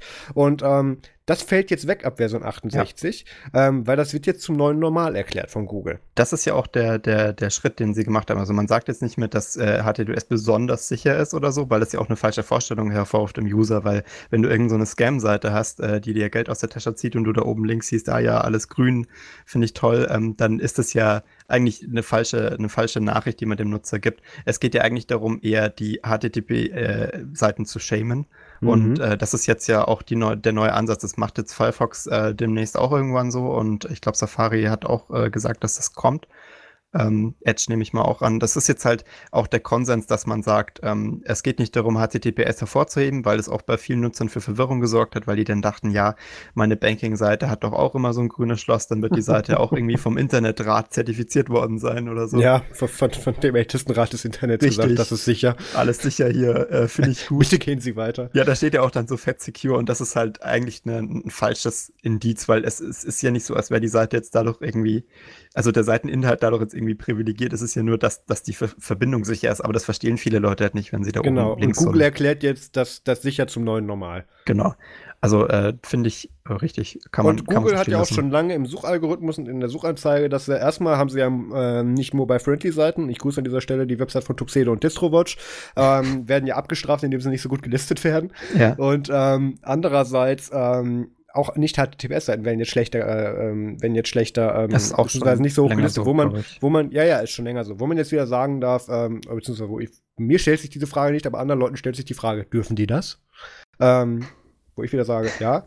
Und andere Leute sagen nein, weil. Und ähm, jedenfalls finde ich das gut, weil da werden jetzt natürlich Leute dann auch in so eine Bringpflicht dann eben ge, ähm, oder Bringschuld gestoßen, wo sie sagen müssen, sie müssen jetzt nachziehen. Das finde ich gut. Und ähm, wir hatten ja tatsächlich vor einigen Monaten, ähm, ich glaube, das war kurz nach dem Start von nerds.de, das Problem, dass bestimmte HTTPS-Zertifikate, weil ich glaube, Google lag ja mit VeriSign oder mit, mit Semantic, glaube ich, im, nee, mit Semantic im Clinch, was Mhm. mittlerweile geklärt wurde, und deren HTTPS-Zertifikate, obwohl du ein HTTPS-Zertifikat hattest, wurden abgestraft und wurden langsamer geladen. Und das habe ich ja damals rausbekommen, weil, ähm, weil die Nerds.de ja nur noch super langsam geladen hatte. Aber wenn ich die über die Alternativ-URL, wir haben verschiedene URLs mit verschiedenen Zertifikaten, die auf den gleichen Web äh, auf den gleichen Webspace-Content verweisen. Und ich habe das dann mit einer Alternativadresse überprüfen können, mit da lädt die genauso, da, da lädt die schnell genug. Und da bin ich ja damals mit Strato in Verbindung getreten und die haben mir das dann erklärt und so. Und da haben wir das dann geklärt. Die haben mich übrigens kostenlos einfach mal auf ein anderes Zertifikat umgezogen. Das fand ich ganz gut. Das kann man ja jetzt auch mal sagen. Mhm. Ähm, und ähm, das, das finde ich gut, dass, dass Google jetzt HTTPS, was heißt das Google jetzt HTTPS pusht? Das machen sie seit, lass mir auf die Uhr gucken, zehn Jahren. Ähm, ist, Also ist ich finde ich richtig, dass sie es machen. Seit, Ja. seit, also das mit dem, mit dem Suchranking nach vorne stellen, habe ich jetzt zum ersten Mal Oh, gehört. vor also drei, vier Jahren. Ja, so mit dem, mit demselben Push, wo sie angefangen haben, Mobile First so Content zu, zu Ja, mittlerweile sind sie AI first, nicht mehr, nicht mehr Mobile first. Was sind sie First? AI first. Achso, ja. Ja, das haben sie doch auf der letzten I.O., auf der vorletzten I.O. sogar schon gesagt. Ja, also das, äh, da, da, das ist halt, also diese, diese ganze, was, was pusht Google und was nicht ist, ist ja so eine eigene Debatte, aber soweit ich weiß, ist es generell jetzt auch in den meisten ähm, Suchmaschinen einfach so, dass man, äh, dass man äh, aus, aus verschiedenen Gründen einen HTTPS-Link nach vorne stellt, weil ähm, viele Seiten bieten ja beides an. Und ähm, die möchten halt, dass die User nicht aus Versehen äh, halt jetzt auf die schlechte Version gehen von der Seite, sondern halt direkt auf die richtige. Und deswegen ist Dass, wir, dass man keine Auto-Umleitung auf HTTPS hat bei Webspace, der HTTPS kann. Das regt mich Ja. am meisten auf. Das, das sollte man auch wirklich äh, mittlerweile schon, schon defaultmäßig eingestellt haben. Ist ja auch nicht kompliziert. Also äh, ich glaube, Apache Solar ähm, hat ja auch so ein, so ist ja der Such Suchalgorithmus für die Seiten, die es äh, Seiten intern machen und nicht über Google laufen lassen. Das ist mittlerweile sogar da schon Standard. Und ähm, DuckDuckGo auch. Also da kommt man fast nicht mehr drum. Das ist jetzt wohl offensichtlich Konsens. Ja. Definitiv. Okay. Ja, Apropos. Browser. Apropos Browser, ähm, jetzt enden wir wie immer auf einem Downer. Ähm, wir reden über Mozilla, beziehungsweise über Firefox. Und anscheinend gab es zu dieser News, die, weil ich gar nicht weiß, warum sie eine News ist, anscheinend ein Pressrelease, weil jeder und sein Hund hat darüber geschrieben. Ähm, Mozilla entfernt RSS-Unterstützung aus Firefox. Ähm, da ging es wohl darum, anscheinend hatte der Firefox so ein RSS-Bookmark-Funktion und Ja. auch so ein Live-Bookmark. Aktiven ähm, Lesezeichen auf Deutsch. also Live-Bookmark kenne ich noch aus dem Internet Explorer, wenn man so What's New oder so gemacht hat, oder so, Ja. wo, wo dir da die Nachrichten reingelesen wurden. Das ist, glaube ich, das Live-Bookmark. So. Das ist in, äh, war in Firefox, wenn man sich das neu runtergeladen hat, auch immer noch einer der Tabs, ähm, der da so erschien. Es gab dann einmal den Mozilla-Lesezeichen links oben Mhm. und ich glaube dann auch so äh, eine Liste mit, mit, mit, mit kleineren Blocks. Ich bin mir nicht mehr ganz sicher, wie aktuell mein Wissen ist, aber das ist äh, schon, war, war schon standardmäßig noch drin. Na, seit ich Cappuccino für alle, für alle News nutze, hat mich das nie mehr interessiert. Und anscheinend ähm, hat das auch sonst keinen interessiert, weil erstens mal, bis ich diese News gelesen habe, ich, ich habe ich habe jetzt hier nur mal die pro Linux, äh, Cashis, äh, Cashis Blog und Linux Magazin Ja. äh, und Heise verlinkt. Ähm, weil anscheinend hat wirklich jeder darüber geschrieben. Offensichtlich gab es ein, ähm, warte mal, wie auf der Website G-Hex nachzulesen ist. Ist das etwa der Ursprung? Ähm, nein, die verweisen auch auf was anderes. Okay, egal. Ähm, anscheinend hat das irgendwo Wellen ausgelöst, weil jeder hat darüber geschrieben. Ähm, Ja. Und es war anscheinend auch keinem bekannt, dass es dieses Feature mit diesen Live- Live-Kacheln, hätte ich fast gesagt, nee, das war Windows 8.1, äh, Live-Bookmarks und ähm, RSS-Lesezeichen gab, weil ähm, selbst laut Mozilla bzw. Firefox ähm, haben lediglich 0,1% der Anwender diese RSS-Funktion genutzt. 0,01. 0,1 laut Pro Linux. Echt? Also ich glaube, es war das. Ich äh, blame wie immer Ferdinand Thomas und zwar für alles und Valent. Also 0,1 Ja, okay, 0,1. Kann sein. Ähm, also auf jeden Fall halt eine, eine marginal verschwindende Zahl ähm, an, an, an Nutzern, die man, die man damit erreicht hat. Es scheint ja auch echt so, dass das viele gar nicht wussten, dass das geht. Ähm, mir mir war es völlig unbekannt echt? und ich habe ich hab Mozilla über Jahre genutzt. Ich habe das, ich hab das äh, schon mal versucht, so ob ich, ob ich damit klarkomme, aber ich muss sagen, ähm, das Problem ist halt, wenn man das schon so im Browser drin hat, ähm, ich weiß nicht, ich lese, lese eigentlich mehr gerne auf dem Handy und wenn du es dann da als aktives Lesezeichen drin hast, dann funktioniert das mit dem Synken nicht mehr so geil, weil ich habe dann ja so Firefox-Sync-Kram. Das äh, ist ja auch einer der Gründe, warum sie es eingestellt haben, weil es wohl sehr kompliziert war, das mitzumaintainen, weil sie ja damit im Endeffekt so einen Feed-Sync-Algorithmus mit anbieten mussten. Ähm, und äh, das ist ja auch total schizophren, dass sie das noch angeboten haben, weil Firefox hat ja neben den aktiven Lesezeichen auch noch Pocket gekauft, was ja im Endeffekt auch so ein RSS-Abspeicher-Seite für Beta-Lesen Markierdings ist. Ähm, also zumindest in der ähnlichen Produktkategorie. Und man darf nicht vergessen, Thunderbird hat auch eine RSS-Read-Funktion. Firefox ähm, kann auch, äh, äh Thunderbird kann auch angeblich IRC. Ja, kann's. Tatsächlich. Habe ich schon mal genutzt. Lustig. Ja, nee, also ich, ich bin ja froh, dass ich, also ich nutze ja mittlerweile, ich habe ja erzählt, wie ich mich von meinem IRC-Bouncer getrennt habe. Ähm, ja, aber auch oh, Pocket haben wir ja schon, haben wir ja gar nicht. Haben wir ja vor Jahren auseinander, haben wir ja schon vor ungefähr einem Jahr auseinandergenommen. Also, ja. ähm, ich finde es gut, dass sie sich von Software trennen, die angeblich keiner braucht. Jetzt haben wir wieder Platz für ein neues äh, Robot-Add-on. Nee, was war das? War das iRobot? Nee. Ah, nee, äh, Mr. Robot. Mr. Robot, Entschuldigung, ja. das andere. Äh, also das, äh, ich denke mal, ähm, ausgehend davon, dass tatsächlich die Nutzerzahl nicht so groß war und die Komplexität von so einem RSS-Feed wieder maintainen, da einfach so mal nebenbei im Browser jetzt nicht so klein ist, mhm ähm, ist es wahrscheinlich nicht schlecht. Äh, und wie gesagt, die meisten Leute nutzen ja tatsächlich entweder Online-Services oder halt andere Reader äh, für ihre RSS-Bedürfnisse. Ich habe ähm, da tatsächlich aktuell eine kleine Identitätskrise mit.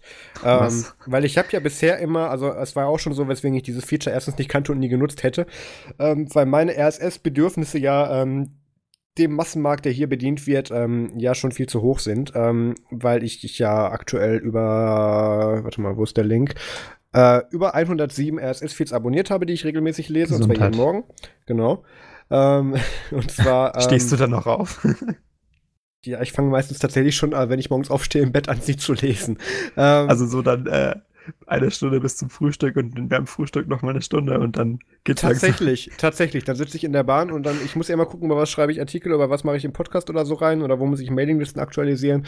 Ähm, das ist schon sehr exzessiv geworden und deswegen habe ich das auch nie mit so einer Browser-Funktion standardmäßig abdecken können und dann habe ich ja viele Jahre lang äh, feeder.co benutzt ähm, mhm. ähm, in der Premium-Version, also in der Bezahlvariante, weil die auch unter den Geräten synkt, was bei der Fluktuation der Geräten, die ich habe, tatsächlich notwendig ist ähm, und weil die eine sehr gute iOS-Integration hatten. Das heißt, ich habe auch für jedes Ding, das kann man das Vor- oder Nachteil sehen, eine Push-Benachrichtigung bekommen. kann, man, kann man filtern, mit welchem Feed, also ich habe irgendwann Heise rausgenommen und so, kann man filtern, ja. über was du push möchtest und was nicht. Und wenn du dann im Handy auf Gelesen geklickt hast, war der dann auf deinem Desktop oder im Browser dann auch als gelesen. Also das war schon alles ganz gut umgesetzt. Hab mich dann jetzt aber letztens, ähm, bin ich dann ja auch, habe ich schon empfohlen, haben mir auch manche in der Nerds- und Telegram-Gruppe sich für bedankt, ähm, bin ich jetzt zu Cappuccino umgezogen. Ja. Ähm, was eben den Vorteil hat, dass es eine sehr, sehr gute macOS-Integration hat, sowohl was Benachrichtigungen, Framework, Sync und so weiter betrifft. Das ist alles sehr, sehr gut gemacht. Und ähm, ich bin ja bisher immer so gewesen, weil es, es gab ja schon öfters welche bei uns in der Telegram-Gruppe, die gefragt haben, mit was für RSS-Software nutzt ihr denn so? Ja, nee, ich will eine Standalone für einen Desktop haben, wo ich immer gesagt äh, äh, warum? Du gehst doch eh in den Browser dafür. Nimm doch ein Browser-Plugin. Ähm, das das habe ich nie verstanden. Und jetzt bin ich ja mit Cappuccino ja so weit, dass ich nicht mehr im Browser lese, sondern tatsächlich lokal auf dem Desktop.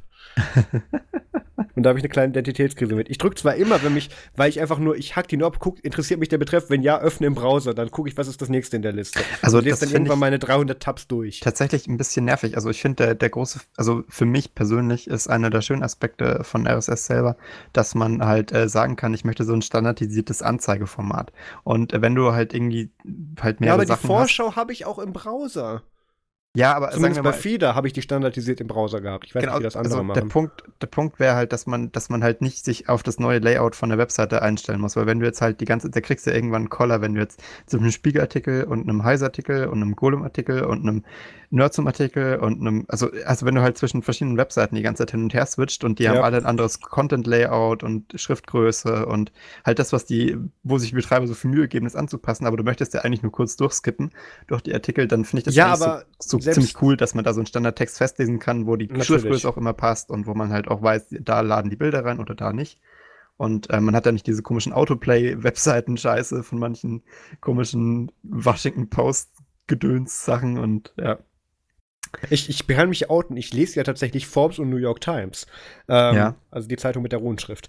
Und ähm, da ist es tatsächlich, ah nee, ist ja die Welt bei uns, Entschuldigung. Und ähm, da ist es ja tatsächlich so, also ich weiß, was du meinst mit diesen Forschertexten, dass man das standardisiert anzeigen möchte, aber selbst das konnte meine FIDA.co nach, äh, im Browser, die, die, das Plugin. Und erst dann hat es dir die Website voll aufgemacht. Vorher hat es einfach nur den RSS-Inhalt gelesen. Okay, aber ja. da ja viele Websites da hingehen und sagen, wir liefern nur die Headline und, den, und, die, und die ersten drei Zeilen im RSS-Feed aus, was ich ja scheiße finde, weswegen ja. auch der Nerd zum RSS-Feed konsequent alle Inhalte des, des äh, Blogposts und der leider mittlerweile immer noch, das muss ich mal anpassen, der Autorensektion mit einliest. Das ist so ein bisschen broken gerade, da muss ich mal ran. Ähm, ich finde es immer wieder schön zu lesen, äh, dass du ein Blogger bist. ja, arbeite bei einem deutschen IT-Dienstleister. Eigenwerbung muss ja auch sein. Ja, das ist, weil der die Autorensektion, das ist, weil ich die Autorensektion tatsächlich eingehackt habe, weil die kommt über ein Third-Party-Plugin. Ja. Ähm, und läuft doch im Feed. Das muss ich irgendwann mal anpassen. Ich muss das wahrscheinlich einfach nur eine Zeile höher setzen, dann geht das. Nee, aber ich finde generell, das ist eine, eine, tolle Sache, wenn man den kompletten Artikel im, äh, im Feed drin lesen kann, weil dann kannst du es auch so customizen, wie dir es jetzt halt passt mit der Schriftgröße. Weil ich, ich habe ja auch schon beschissene Augen und wenn ich keine Brille auf habe, dann möchte ich es halt schön groß. Bin ja auch schon alt. Und äh, keine Ahnung. Oh, jetzt komm. Im Nachtmodus ist halt auch geil, weil wenn du irgendwie in der Nacht um drei so deine Feeds ein bisschen scrollst, weil du wieder oh ja, das kann kannst bei der Temperatur, dann hast du da halt irgendwie auf einmal die Webseite vom Spiegel, die dir ins Gesicht entfeißt, strahlt und deine Vor allem, Augen. was du ja, was, was wir noch gar nicht beachtet haben, wenn du die Dinger im Desktop-Modus oder im Live-Web-Modus öffnest in deinem SS-Feed, da wirst du ja erstmal erschlagen von der schlecht skalierten Cookie-Warnung. Ja, ja, also der ganze Scheiß, das sparst du dir halt alles mit, mit so einem ja. schönen Feeder, der das komplett reinlädt und das ist schon Gold wert. Ja. Aber ja. Gut, also dieses Feature hat Firefox nicht mehr. Vielen Dank dafür. Ja. Hat eh keiner genutzt. Leute, nutzt Third-Party-Anwendungen. Wenn ihr Third-Party oder wenn ihr externe RSS-Reader oder Software dafür nutzt, dann teilt uns die doch mal mit. Da bin ich immer auf der Suche nach alternativer Software. Und ähm, Max, ich fände es auch ganz schön, wenn ich von dir mal einen RSS-Artikel lesen könnte. Da äh, kommt, kommt. Lass es doch. ähm, bleiben wir beim Thema Firefox. Ähm, ihr könnt den RSS-Feed abonnieren, dann seht ihr, wie der kommt. Ja, ist der kaputt, da bewegt sich da nichts. Nein, Max schreibt nur nicht, kein Artikel. Ähm, wo du vorhin gesagt hast, ähm, da kann man dann Chrome und Slack nebeneinander laufen lassen. Ich möchte auch noch kurz eine Firefox-Version bewerben, die mit Ressourcen verschwenderisch umgeht. Und zwar ähm, eine Firefox-Version, mit der man, mit der man Sicherheitslücken entdeckt Geld verdienen kann, simplifiziert gesagt. Aha. Und zwar Firefox ASAN, also großes A, großes S-A-N. Ähm, verdient, man, verdient man kein Geld im Schlaf, aber möglicherweise beim Surfen. Und das ist, ähm, das läuft so. Ähm, das ist eine super unsichere Variante von Firefox und einfach alles aktiviert ist, einfach so nach dem Motto, gib mal alles her, was du mir ausliefern möchtest. Ich führe es auch live aus. Und da läuft aber im Hintergrund ein, ein, es, es gibt Leute, die möchten sowas. Ähm, ich würde es ja fast promoten. Und ähm, da äh, laufen dann aber im Hintergrund ähm, Pro Programme, die Speicherabzugriffe und zu erstellen und eben gucken, mit was wird da genau gemacht. Und wenn man dann eben auf Sicherheitslücken dann dadurch eben dann hinweisen kann, weil die automatisiert dann einen Bug erzeugen, der im Bug Bounty Programm oder wenn dann zum Beispiel irgendeine Java Extension wieder Sachen abgreifen möchte, wird das alles nach oben hin gemeldet. Und wenn das dann eben in eine kritische Sicherheitslücke fällt, kriegt man dann äh, Geld. Aber nur, wenn man in about.config unter der asynreporter.client-ID auch seine E-Mail-Adresse einträgt. Sonst schenkt man denen das. Ähm, die Firefox-Version ist im Prinzip wie alle anderen, ähm, nur sagt hier selbst Mozilla, ähm, wer an dieser Schwachstellenjagd teilnehmen möchte, der sollte doch ein System verwenden, was mindestens 16 GB RAM mitbringt. Wow. Also so viel also Grüße an die, interessantes, an die, ja. interessante, coole Idee eigentlich. Jetzt, wenn man ja. mal ehrlich ist, ist schon. Da äh, kann schon man sich opfern. Wer möchte sein, ich möchte bitte alle auffordern, die Online-Banking demnächst mit Firefox SN Nightly zu machen. dann haben auch mehr Leute was davon. Das entspricht ja dem kollaborativen Gedanken. Eben. Also, äh, ja. wenn schon, dann schon. Aber äh, ganz ehrlich, also, wenn ihr eine VM irgendwo rumstehen habt und also, lustig ist das sicher. Das ruckelt dann auch wie Kotze, aber da. Nee, funktional soll die tatsächlich absolut identisch sein. Die, die, die sagt aber nur einfach hier alles her. Ach, guck mal, Flashback, ja, gib mal her, ich nehme alles. Oh Jesus, das ist eigentlich, das ist eigentlich genau das, was man. Ah, oh, schön. Genau, also ich, Max, das wäre was für dich. Also ich, ich glaube, ich schaue es mir einfach mal an. Also nicht auf meinem Produktivsystem und ohne meinen Firefox Sync Account, aber. Ich, ich, übrigens, ich werde jetzt live bei dir jetzt bei Faktoridentifizierung erzwingen im Nerdzoom Dashboard. Nein. Oh doch ähm, weil erstens schmeiße ich damit deine fucking WordPress-App raus, die du immer noch benutzt. Ich sehe das in den Logs. Äh, das, äh, dann macht die sich aber im Hintergrund selber auf. Wäre schlimm genug. So, warte mal. Haken bei Zwei-Faktor-Authentifizierung. Hätte ich doch die gute Huawei Android-Version, dann würde sowas nicht passieren. Nee, so leid es mir tut und ich weiß, ich werde dich nie zu iOS kriegen, aber der iOS WordPress Client ist qualitativ absolut hochwertiger als, als diese Android-Variante davon. Ich hab, guckt, ich, wir sind auch nicht die Einzigen, die damit Probleme haben. Ich merke gerade, ich kann für dich keine Zwei-Faktor-Authentifizierung erzwingen. Was ist denn das für ein Scheiß? Warum Tja. kann ich das nicht? Warte mal, warte mal, warte mal. Äh, da, hier, Hex. Ich habe da eine Hexor Vermutung. Skills. Nee, nee, ich habe da eine Vermutung. Ich grab mal einen privaten Tab auf nerds.de slash wp-admin. Meine Lead, äh, Lead Hexor Skills. Doch, die, die Authentification ähm, Extension ist noch, ist noch aktiv. Ich dachte, vielleicht wäre die nach einem Update deaktiviert worden oder so. Ach nee, das war Nextcloud. Egal. Ähm, gut. Haben wir an dieser Stelle auch alle gegrüßt. Einmal, ähm, einmal rundum. Genau, dann würde ich sagen, kommen wir zu den Events. Und ähm, es ist ja wieder kurz vor August und deswegen müssen wir jetzt mal, beziehungsweise wenn das rauskommt, ist immer noch kurz vor August. Okay, ähm, ist aber nächste Woche soweit. Ähm, Occamp findet mal wieder statt. Wer es nicht kennt, das ist im Prinzip eine einzige große Unconference mit Podcast-Talks, ähm, Lightning-Talks, kleinen Workshops. Die findet wie immer in der UK statt, in der großen London und, und Yorkshire Area. In dem Fall ähm, findet sie statt in Sheffield und zwar vom 18. bis zum 19. August. Ähm, Ock wegen dem freien Audio Codec. Ja, tatsächlich, da ist ein Anleiher dazu dran. Ähm, organisiert wie immer von. Oder wegen ähm, Orgi und den Kakerlaken. Organisiert wie immer von, äh, von, von Mark Johnson und, und, und äh, Jonathan Spriggs. Nee, wie heißt er? Ähm, mein Gott, nicht Jonathan. Ich kannte nur Mark Johnson. Machen dann Ja, Mark Leute. Johnson. Ich meine auch Mark Johnson. Ähm, mein Gott, wie heißt denn der Spriggs? Äh, äh, warte mal. Spriggs. Das muss ich jetzt gucken, weil er, er tut mich ja jedes Mal dazu anhalten, das hier, ähm, das hier zu empfehlen. Äh, John Spriggs, doch, war richtig. Okay, alles gut. Ähm, weil ähm, es ist ja so, dass der immer dann, wenn's, wenn, wenn OCAP ansteht, dann alle Podcasts anschreibt und sagt, hier, ja. rede doch mal bitte über uns. Aber er kontrolliert Werbung, das auch. Die Werbung, er, die Werbung nervt. Äh, er kontrolliert Dauer. das, ja. Es ist überall. Ähm, Man kann OCAP nicht aus. Kommen. Genau, also wenn ihr in der Zeit in der UK seid, ich weiß tatsächlich, dass einige hingehen werden aus einer zum Telegram-Gruppe. Ähm, Echt? Und ja, ja, genau. Sheffield. genau. Wo, wo ja. ist denn das? Äh, warte mal, wie weit ist das von London weg? Gar nicht mal so weit, glaube ich. Ich habe da mit Popi drüber gesprochen. Ähm, lass mal kurz gucken. Das klingt so nach einer erfundenen Maps, Stadt aus London, irgendeinem, äh, äh, 30er Jahre Film, wo ein UFO landet oder so. Ach, das ist nur, das ist nur drei Stunden im Zug weg, vier Stunden. Ja, Gesundheit. Ja, ähm, ist, ist nur quasi einmal die Mitte des Landes durchqueren. Äh, Kann man da dann nicht auch in, äh, wie heißt, wie heißt, oh Gott, Geografie, äh, Robin Hood, welche Stadt ist das nochmal? äh, Robin Hood. Hood, UK, Live-Googling, wir sind wieder ganz professionell. Die Stadt ähm, da in der Mitte, wie heißt denn das? Gott. Robin Hood Town. Äh, ähm, Ihr wisst schon, das ähm, Ding da. Mein Gott. Äh, Sherwood Forest. Ja, ist das Nottingham? Bin ich, bin ich da richtig? Nottingham. Buffingham? Nein, Nottingham meine ich. Nottingham meine ich ja. Nottingham nicht in der Mitte?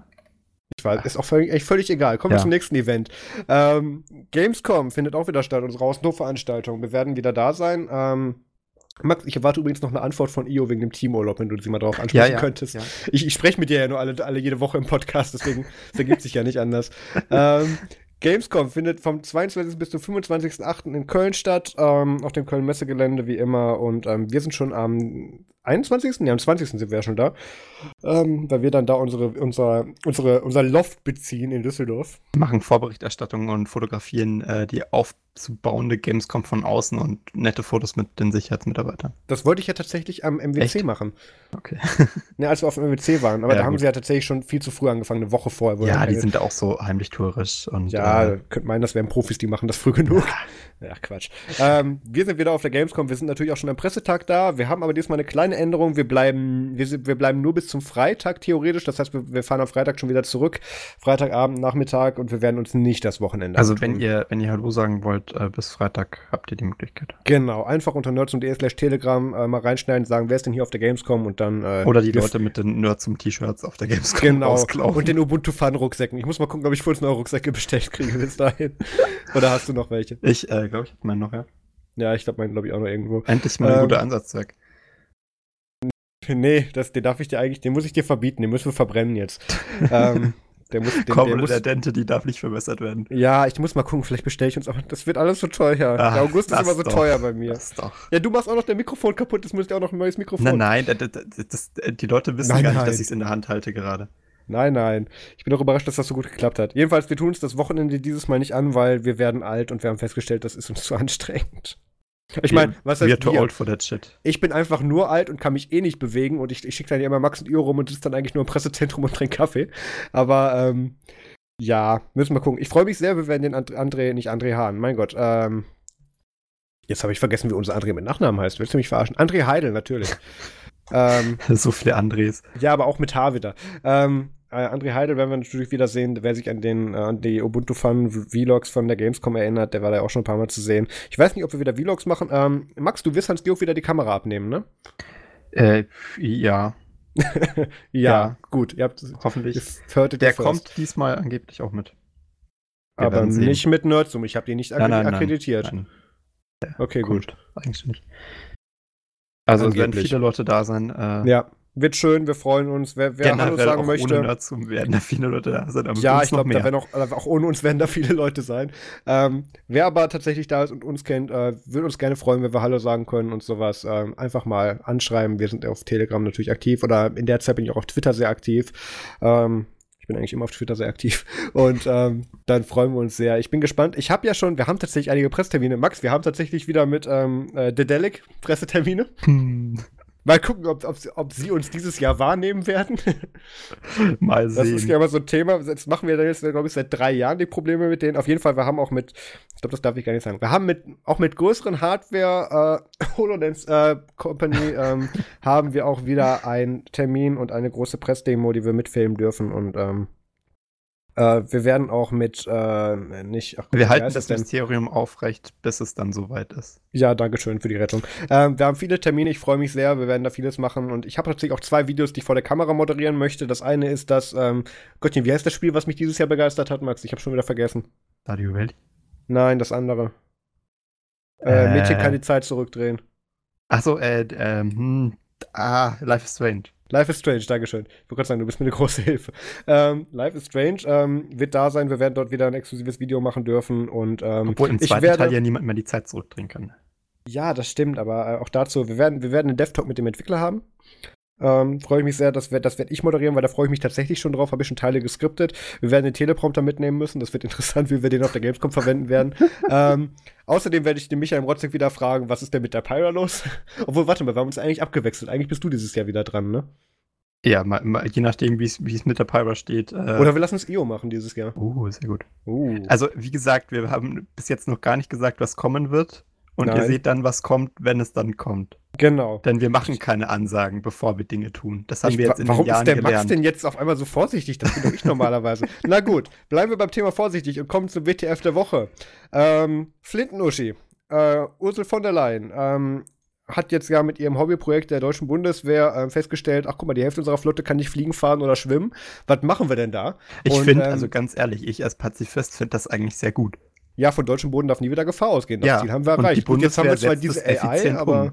ja, ähm, weil Flinten-Uschi hat jetzt die Idee, ähm, wenn wir irgendwie im, im Krisengebiet oder im Kampfeinsatz irgendwie, was weiß ich, so eine Stoßstange kaputt geht vom äh, Forge Raptor, weil wir uns nichts Gescheites mehr leis- leisten können, ähm, dann ähm, lass, doch ein Tuareg. 3D, lass doch, genau, VW Touareg, ähm, einem traditionsdeutschen Unternehmen, was dann, obwohl die dürfen mit Abgasfilter auch nur, ist egal. Ähm, Ich in Afghanistan ist es sicher kein ich glaube auch, ja. Ähm, das ist dann Teil der Kriegsführung. Wenn du dort dann irgendwie, was weiß ich, eine Panne hast, dann wäre es doch gut, wenn du einen 3D-Drucker dabei hast, weil dann könntest du dir ein Ersatzteil drucken.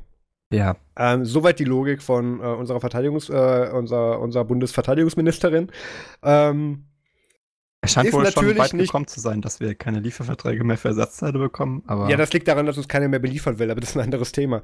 Ähm, ich sag's mal so, der Ansatz ist natürlich nicht verkehrt, aber mir sind 30 Jahre Evolution bei 3D-Druckern und bei Verstärkung der, Materiali der Materialien äh, irgendwie entgangen. Äh, hast du da was mitbekommen, Max? Ja, also wenn ihr da jetzt so einen Riss habt in eurer Panzerkette, ähm, dann druckt euch doch aus eurem hier Rap-Rap äh, 3D-Drucker mal, mal so ein Ersatzteil aus. Ich, ich bin mir nicht sicher, wie das funktioniert. Ich bin auch kein Experte für militärische 3D-Drucktechnologie. Die machen da sicher wieder ein großes Memborium draus, aber ich bin auf jeden Fall gespannt auf die Resultate.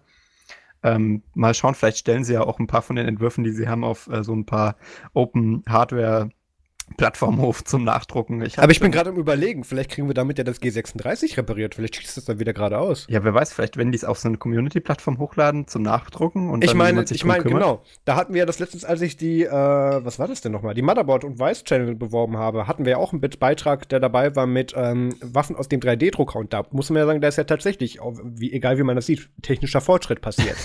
ja. Ähm, Vielleicht können wir uns da was abgucken. Aber, äh, es ja. ist jetzt in den USA sogar mittlerweile erlaubt, in manchen Ländern explizit äh, ja. äh, Waffen 3D zu drucken. Naja, nicht, nicht Waffen, aber der, der Einsatz der Möglichkeiten aus Sachen, die man da rausdrucken kann, ist nicht limitiert. Wo man sagen muss, das ist jetzt so ein bisschen wieder der Freiheitsgedanke. Das ist ganz, da brauchen wir eine eigene Folge für. Da gab's, bei, also ich bin ja. auf jeden Fall gespannt, was da so an technologischer Entwicklung noch mit rausfällt. Ähm, ist äh, auf jeden Fall interessant zu verfolgen, aber jetzt auch äh, von unserem Militär eingesetzt. Das macht uns natürlich sehr, sehr unabhängig äh, von den ganzen Rüstungsunternehmen. Die müssen jetzt auch keinen Ersatz dann mehr bereitstellen. Nein, du nimmst einfach eine Tonne Rohplastik mit und dann wird das ja, schon. Warum drucken wir das Zeug nicht gleich ganz komplett ja. 3D? So viel besser. So eine Panzerhaubitze, ist ja egal. Na gut. Ähm, so viel Alles dazu. Im Gedanken des Friedens. Apropos ja, definitiv. Das, das passt. Oh ja. okay, MFG Musikfilm Game Tipp. Max, fang mal an. Apropos Frieden. Apropos Frieden. Äh, es gibt jetzt, also sagen wir mal so, ich hatte ja, ich hatte ja äh, ein Low, nachdem ich meine Statistikklausur ähm, abgegeben habe letzte Woche. Und ähm, wie lief äh, die denn statistisch? Ja, Entschuldigung, äh, kann nicht widerstehen. Auf jeden Fall äh, ist sie abgegeben und äh, die äh, und und die Resul das Resultat daraus ist natürlich, dass man versucht, sich moralisch wieder aufzubauen. Und ich fand ja damals normale Studenten benutzen dafür Alkohol, by the way. Ja, das das ist mir zu teuer. Netflix-Abo kostet nur 10 Euro im Monat wow. Alkohol. Da äh, auf jeden Fall auf Netflix sind gerade alle Die Hard Teile verfügbar und zwar wirklich alle. Ähm, und, äh, echt? Ach ja. stimmt, ich habe da sogar eins zu meiner Liste hinzugefügt. Sind da jetzt echt alle Teile? Eins bis fünf. Netflix.to. ähm, ich nutze übrigens immer noch konsequent die .to-Adresse. Ich will, dass ja. die so lange einer maintaint, wie ich die benutze. Nichts, nichts anderes ist richtig. Ja. Ähm, und die, äh, und also ich äh, habe jetzt alle durchgeschaut. Ähm, den ersten kannte ich davor schon und äh, das ist ja auch ein echter Klassiker, richtig. Wie, du gemacht. hast die noch nicht alle gesehen? Ich hatte die echt, also ich hatte nur den ersten gesehen und ich habe jetzt äh, wirklich aufgeholt. Äh, ich will einen neuen Co-Host. äh, und zwei, drei, vier und fünf. Die Be Benennung im Deutschen ist übrigens absolut verrückt, weil also. Aber, aber was, was guckst du denn an Silvester oder Weihnachten dann? Äh, da, also da gibt es ja, also der dritte zum Beispiel viel, spielt ja gar nicht mehr an Weihnachten. Also, und der vierte und fünfte auch nicht mehr. Das ist ja. Jetzt, jetzt tut er so, weil er die gestern im Schnelldurchlauf durchgeskippt ja. hat. Ich kenne mich jetzt aus. und, und, also was ich sagen möchte ist, ähm, äh, Die Hard 1, 2 und 3, ähm, die heißen ja nicht so, sondern die heißen ja auf Deutsch, glaube ich, Die Hard, ähm, Die Hard 2.0 und Die Hard äh, jetzt erst recht, glaube ich. Übrigens, ähm, im Deutschen heißen die Stirb langsam, Herr Christen. Ah, pardon, Stirb langsam. Also die Benennung ist, ist der du, pure du Experte. Äh, das, das, ich habe extra mir nochmal durchgelesen, äh, wie das eigentlich auf Englisch heißt und das ist nur noch schlimm. Ich glaube, der Englische heißt nämlich gar nicht äh, äh Stirb langsam 2.0, sondern äh, Die Hard irgendwas anderer Titel. Äh, es ist schrecklich, äh, eine, ein, ein grobes äh, Beispiel von fahrlässiger Übersetzung. Ähm, auf jeden Fall schaut euch auf Wikipedia selber die Reihenfolge an, in die ihr sie durchgucken müsst. Es ist nicht so kompliziert. Ähm, und wenn man da anfängt äh, und den ersten, zweiten und dritten sieht, dann denkst du dir, wow, das ist, das ist ein geiles Franchise. Äh, da geht's richtig ab. Da sind, äh, das ist halt reines Action-Adrenalin-Kino mit Bruce Willis und der macht da seine Mission Man against Millionen von, von irgendwelchen äh, Gegnern. von von, ja. von, von anderen Leuten, die die ganze Zeit sich regenerieren. Also wie, wie viele Leute der in den drei Filmen umbringt, möchte man gar nicht nachzählen. Es gibt ein tolles Video von CinemaSins, wo sie nachgerechnet haben, wie viel Schaden äh, im ersten Film entsteht. Ähm, kann ich nur empfehlen. Und die, ähm, und, und äh, die ersten drei Teile sind wirklich geil. Die Effekte sind praktisch. Man sieht richtig, dass sie da echt so lang gefahren sind und äh, keine komischen, animierten, seltsamen Explosion oder so krampft. Da ist wirklich noch so, man merkt richtig die brutale Härte der hingefakten Realität und die seltsamen aufgebauten Konstrukte an, an Szenerien, wo sie sich gegenseitig äh, in die Fresse schlagen. Aber, Aber, lass, es, lass es mich dir erklären, woran das liegt. Ähm, die ersten drei Teile, der erste ist von 88, ja. der andere von, der nächste von 90 und der dritte von 95. Und danach mhm. kam der nächste erst 2007. Das ja. war die Hochzeit des CGIs. Und das es tut wirklich weh, weil ich habe die alle hintereinander geguckt und ich war dann so nach dem dritten, ich habe mir echt gedacht, vielleicht werden ja so äh, progressiv schlechter, aber ich fand den zweiten eigentlich auch noch ganz gut. Den dritten fand ich wieder richtig stark, ist fast so gut wie den ersten. Und ähm, dann habe ich mir gedacht, ja, 4, 5, was können die da jetzt schon falsch machen? Aber das Aber ist ich, ich finde schön diese Evolution von Bruce Willis Frisuren. Das, ist das ja wirklich, stimmt, das wird ja. ja, auf jedem Cover wird werden es weniger Haare. er wird, er wird richtig, man merkt richtig, wie er erwachsen wird im Verlauf der Story. Und also, Naja, also erwachsen, sagen wir mal so, also auch im. Äh, gut, also sagen wir es mal so, Bruce Willis sieht älter aus, der ist, der Mann ist jetzt erst 63, aber ich glaube, der. Na, sagen wir es mal so, ich finde seinen deutschen Synchronsprecher so toll. ah, ich, ich hab's auf Englisch geguckt. Ja, aber nee, Ja, der deutsche Synchronsprecher spricht ja auch über Sachen für Tiernahrung und sowas. Ja, der Ähm, ist auf jeden Fall Gottchen, warte mal, warte mal, mit dem, da- war das Manfred Lehmann? Ich meine, es war Manfred Lehmann. Den habe ich, glaube ich, damals sogar getroffen, als es um die drei Fragezeichen Nee, der hat ging. eine echt ange angenehme Stimme, der Deutsche. Warte mal. Ja, es war Manfred Lehmann. Google Also. Äh, und und das, das, das muss man auch echt hervorheben. Die Teile 1 bis 3 sind toll und äh, wenn ihr dann noch Zeit habt und irgendwie was Hirnloses braucht, was total bescheuert ist, dann schaut euch 4 und 5 auch noch an. Ich bin echt nicht überzeugt. Vor allem der Vierer ist ja dann so mit Hacker-Geschichten und Ja. da, da ist mir dann echt das kalte Kotzen gekommen. Also, Aber der fünfte ist ein Follow-up. ja, also äh, einfach, Spoilers, ne?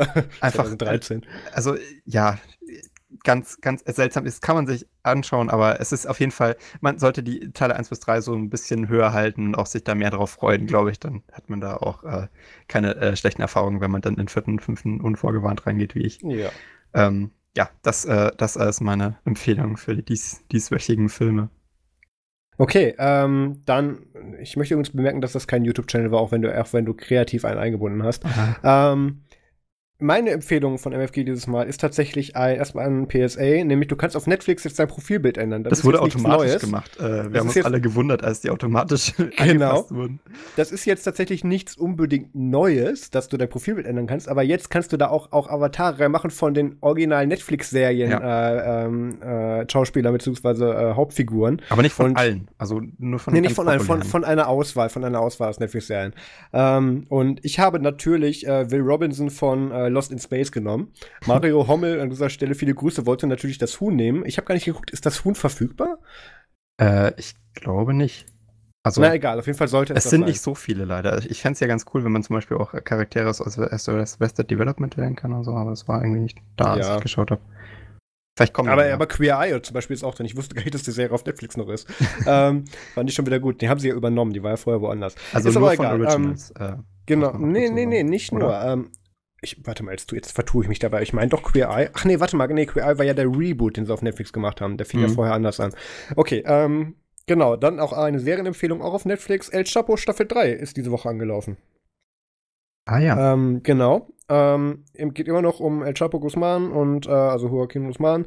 Ähm, er ist mal wieder fast im Knast und dann irgendwie nicht, aber sagen wir es mal so, ähm, auch wenn das mittlerweile storytechnisch an den Haaren herbeigezogen ist, ist es, es ist ja eigentlich doch super- eine Realerzählung von ja, man muss aber, warte, warte man mal. kann das Huhn auswählen. Nur um Danke, danke, das ist Investigativjournalismus, dafür bezahlt ihr uns nicht. Ähm, der, ähm, wo wollte ich hin damit? Genau, also die Storystränge sind, die sind jetzt aber wild zusammengewürfelt. Das ist jetzt nicht mehr so der Originalablauf oder auch nur ansatzweise. Das, sie haben sich jetzt so storytechnisch so was Schönes zusammengemixt, was gut passt. Das ist Mhm. in Ordnung. Aber, du hast recht, ähm, es ist immer noch durch, durch gemischt mit ähm, Originalszenen aus Dokumentationen von vor 40 Jahren und Ja. sowas. Das ist immer noch, das finde ich ja so beeindruckend daran. Und ich finde es ja auch immer schön, da werden wir auch Ende des Jahres bei unserer großen Review-Folge drüber reden, ähm, wie Netflix immer zweigleisig fährt. Wir hatten ja Designated Survivor, House of Cards, ähm, dann bei den äh, Narcos und El, El Chapo und sowas. Und da gibt es immer ganz viele, wo die parallel mitfahren und sich dann immer unterschiedlich ausprobieren. Mhm. Und ähm, das finde ich ja bei Netflix wirklich gut, weswegen ich auch finde, dass Netflix und wegen mir, auch wenn ich kein großer Fan davon bin, Amazon äh, Prime oder Prime Video von mir aus dann äh, traditionelles Fernsehen ablösen darf. Aber da reden wir ein andermal drüber. El Chapo, Staffel 3 ist jetzt gestartet, kann man gucken. Ich bin, glaube ich, erst bei Folge 9 oder so. Ich glaube, 13 Folgen gibt's oder so. Gibt es Ähm, äh, eine Zielsetzung, wann er dann, also wann jetzt die Story mit der realweltlichen Story dann endet? Weiß Also- ich nicht. Weiß ich nicht. Werd ich ich habe jetzt noch nicht zu Ende geguckt und werde ich dir dann Okay. bestimmt nicht sagen. Du solltest sie auch noch schauen. Ähm, da war letztes noch mal sowas, wo ich dich fragen wollte, ob du das geschaut hast oder ob du es bis zum Ende geschaut hast, ähm, wo die Antwort höchstwahrscheinlich Nein lauten wird. Äh, Netflix meine Liste. Finde ich das spontan? Haus des Geldes. Ja, die hast du durchgeschaut, natürlich. Ähm, Oder gibt es jetzt eine zweite Staffel? ja, die meine ich. Hast du die zweite Staffel Also gesehen? äh, ich, sagen wir mal, ich, ich glaube, ich habe es doch geschaut. okay, ja, ich Ja, ziehe die Frage. muss nochmal nachschauen. Ähm, Aber aus, von denen kann man übrigens auch die Icons wählen. Ja, das stimmt, das stimmt. ESA ähm, Ende. Warum freuen wir uns so über Icons? Ich weiß nicht, irgendwie schon blöd. Ich weiß es nicht, weil wir von GIMP so enttäuscht waren. Endlich wieder farbige ja, Icons. Genau. Wenn ihr auch äh, Feedback, wenn ihr auch Feedback hinterlassen möchtet oder Themenvorschläge oder Beleidigungen oder Pull-Requests, habe ich letztens auch ein per E-Mail bekommen, ähm, dann bitte eine E-Mail an podcast.nerdsum.de und kommt auch auf jeden Fall in unsere Telegram-Gruppe unter nerdsum.de slash telegram. Da sind wir sehr aktiv und da seid auch ihr sehr aktiv und allein der Auf Zeit dieser Aufnahme sind da 113 neue Nachrichten reingekommen, die ich noch durchklicken muss. Ähm, ähm. Ja. Schrecklich. Na, finde ich gar nicht. Ähm, Genau, was machen wir in der nächsten Folge? Ich weiß es noch nicht. Irgendwer wird wieder Daten verlieren, wir werden es über Mozilla lustig machen und wir werden wahrscheinlich über Feedback reden. Ich glaube, das, das, kann man so Sachen, festhalten. Die kann man immer so festhalten. Genau, das ist safe. Ähm, nächste Folge werden wir noch ganz regulär aufnehmen. Die übernächste bin ich in der Slowakei ähm, auf der äh, Ubuntu Hour äh, Slowakia. Ähm, da ich weiß nicht, Max, ich glaube, da werden wir nicht gemeinsam eine Folge aufnehmen, sondern da werde ich lokal eine Folge mit den ganzen Leuten vor Ort Ja, natürlich, aufnehmen. hallo, wenn du da mal schon vor, vor Ort bist, dann zerr sie alle. Nee, vor allem, das, das wird, also ich fahre da ja, das, das kann ich jetzt auch noch erzählen. Ähm, wir, wir fahren da ja, also ich fahre da ja erst hin. Ich, ich werde am Donnerstag, ähm, also ich habe auf Freitag Urlaub, das heißt Donnerstagabend fliege ich dann von Berlin aus zurück nach Stuttgart, wechsle den Koffer, um dann von Stuttgart aus nach äh, Wien zu fahren mit dem Zug über München, wo ich dann den Jan Sprinz von Ubiports auflese und dann fahren wir gemeinsam weiter. Ähm, ähm, äh, ich glaube, ich kann die Station eh nicht aussprechen, irgendwo Richtung Bratislava und ähm, dann äh, holt uns da der Michael hoffentlich irgendwo mitten in der Pampa ab, ansonsten wird das ein kurzes Wochenende. Und ähm, also ich sitze tatsächlich zehn Stunden im Zug. Das, das wird. Ich werde wahrscheinlich bloß ja, aber nicht alleine. unterwegs. Das ist Nein, mich an. Das, das wird okay, das wird schön. Und ähm, dann habe ich ja vor Ort einen Videodreh, ähm, wo ich eine Drohne reviewen werde. Ähm, das wird sehr unterhaltsam wahrscheinlich. Mit original slowakischer Landschaft. Ja, musste ich ja, weil, weil da ja mit, mit äh, darf ich ja hochfliegen und so. Ist aber egal, haben wir drüber gesprochen. Ähm, da werde ich eine Drohne reviewen und dann werden wir unter anderem auch noch mehrere Podcast-Folgen aufnehmen. Einerseits werde ich wahrscheinlich eine kurze deutsche Folge mit, mit Jan aufnehmen, eventuell auch eine Remote mit dir, das muss man dann gucken. Auf jeden ja, Fall also, werden wir auch eine Mashup-Folge machen. Äh, Situation halt ist. Du willst nur frei haben an dem Wochenende, das weiß ich jetzt Wer schon. Wer sagt das denn? äh, unter anderem werden wir dann auch noch dann, also Thiago ist ja da, Diogo Constantino ist da, äh, natürlich Michael, Andre ist da, ähm, Pierre, äh, nicht Pierre, ähm, doch, Pierre heißt er. Ähm, per Sonne. Wie heißt er? Person. Ähm, der, mit dem wir immer über, über ja, Kommunismus sprechen, äh, Miguel, Marx. Miguel, Dankeschön, genau. Ähm, und, und noch ganz viele andere. Das, das wird ein super Wochenende und dann äh, werden wir Sonntag, Nachmittag werden wir dann wieder zurückfahren. Die anderen kommen wieder aus Portugal. Ja, ja, genau. Also da, da, da, fliegen Leute ein extra für. Das wird ganz Krass. witzig.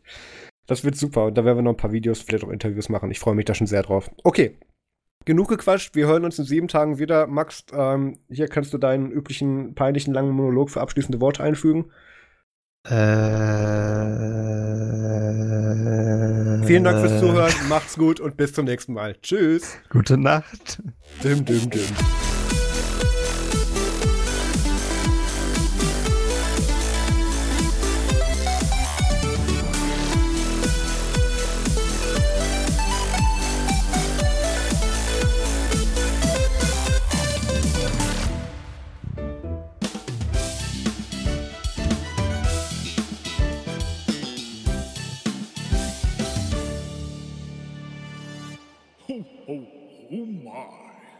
Okay. Und Stop Recording. Und Stop Recording, okay. Die armen Leute haben den Bullshit schon genug ertragen. Ja, es ist. Aber es, es beschweren sich immer noch zu wenige, damit wir damit aufhören würden. Die Revolution kommt noch. Ja.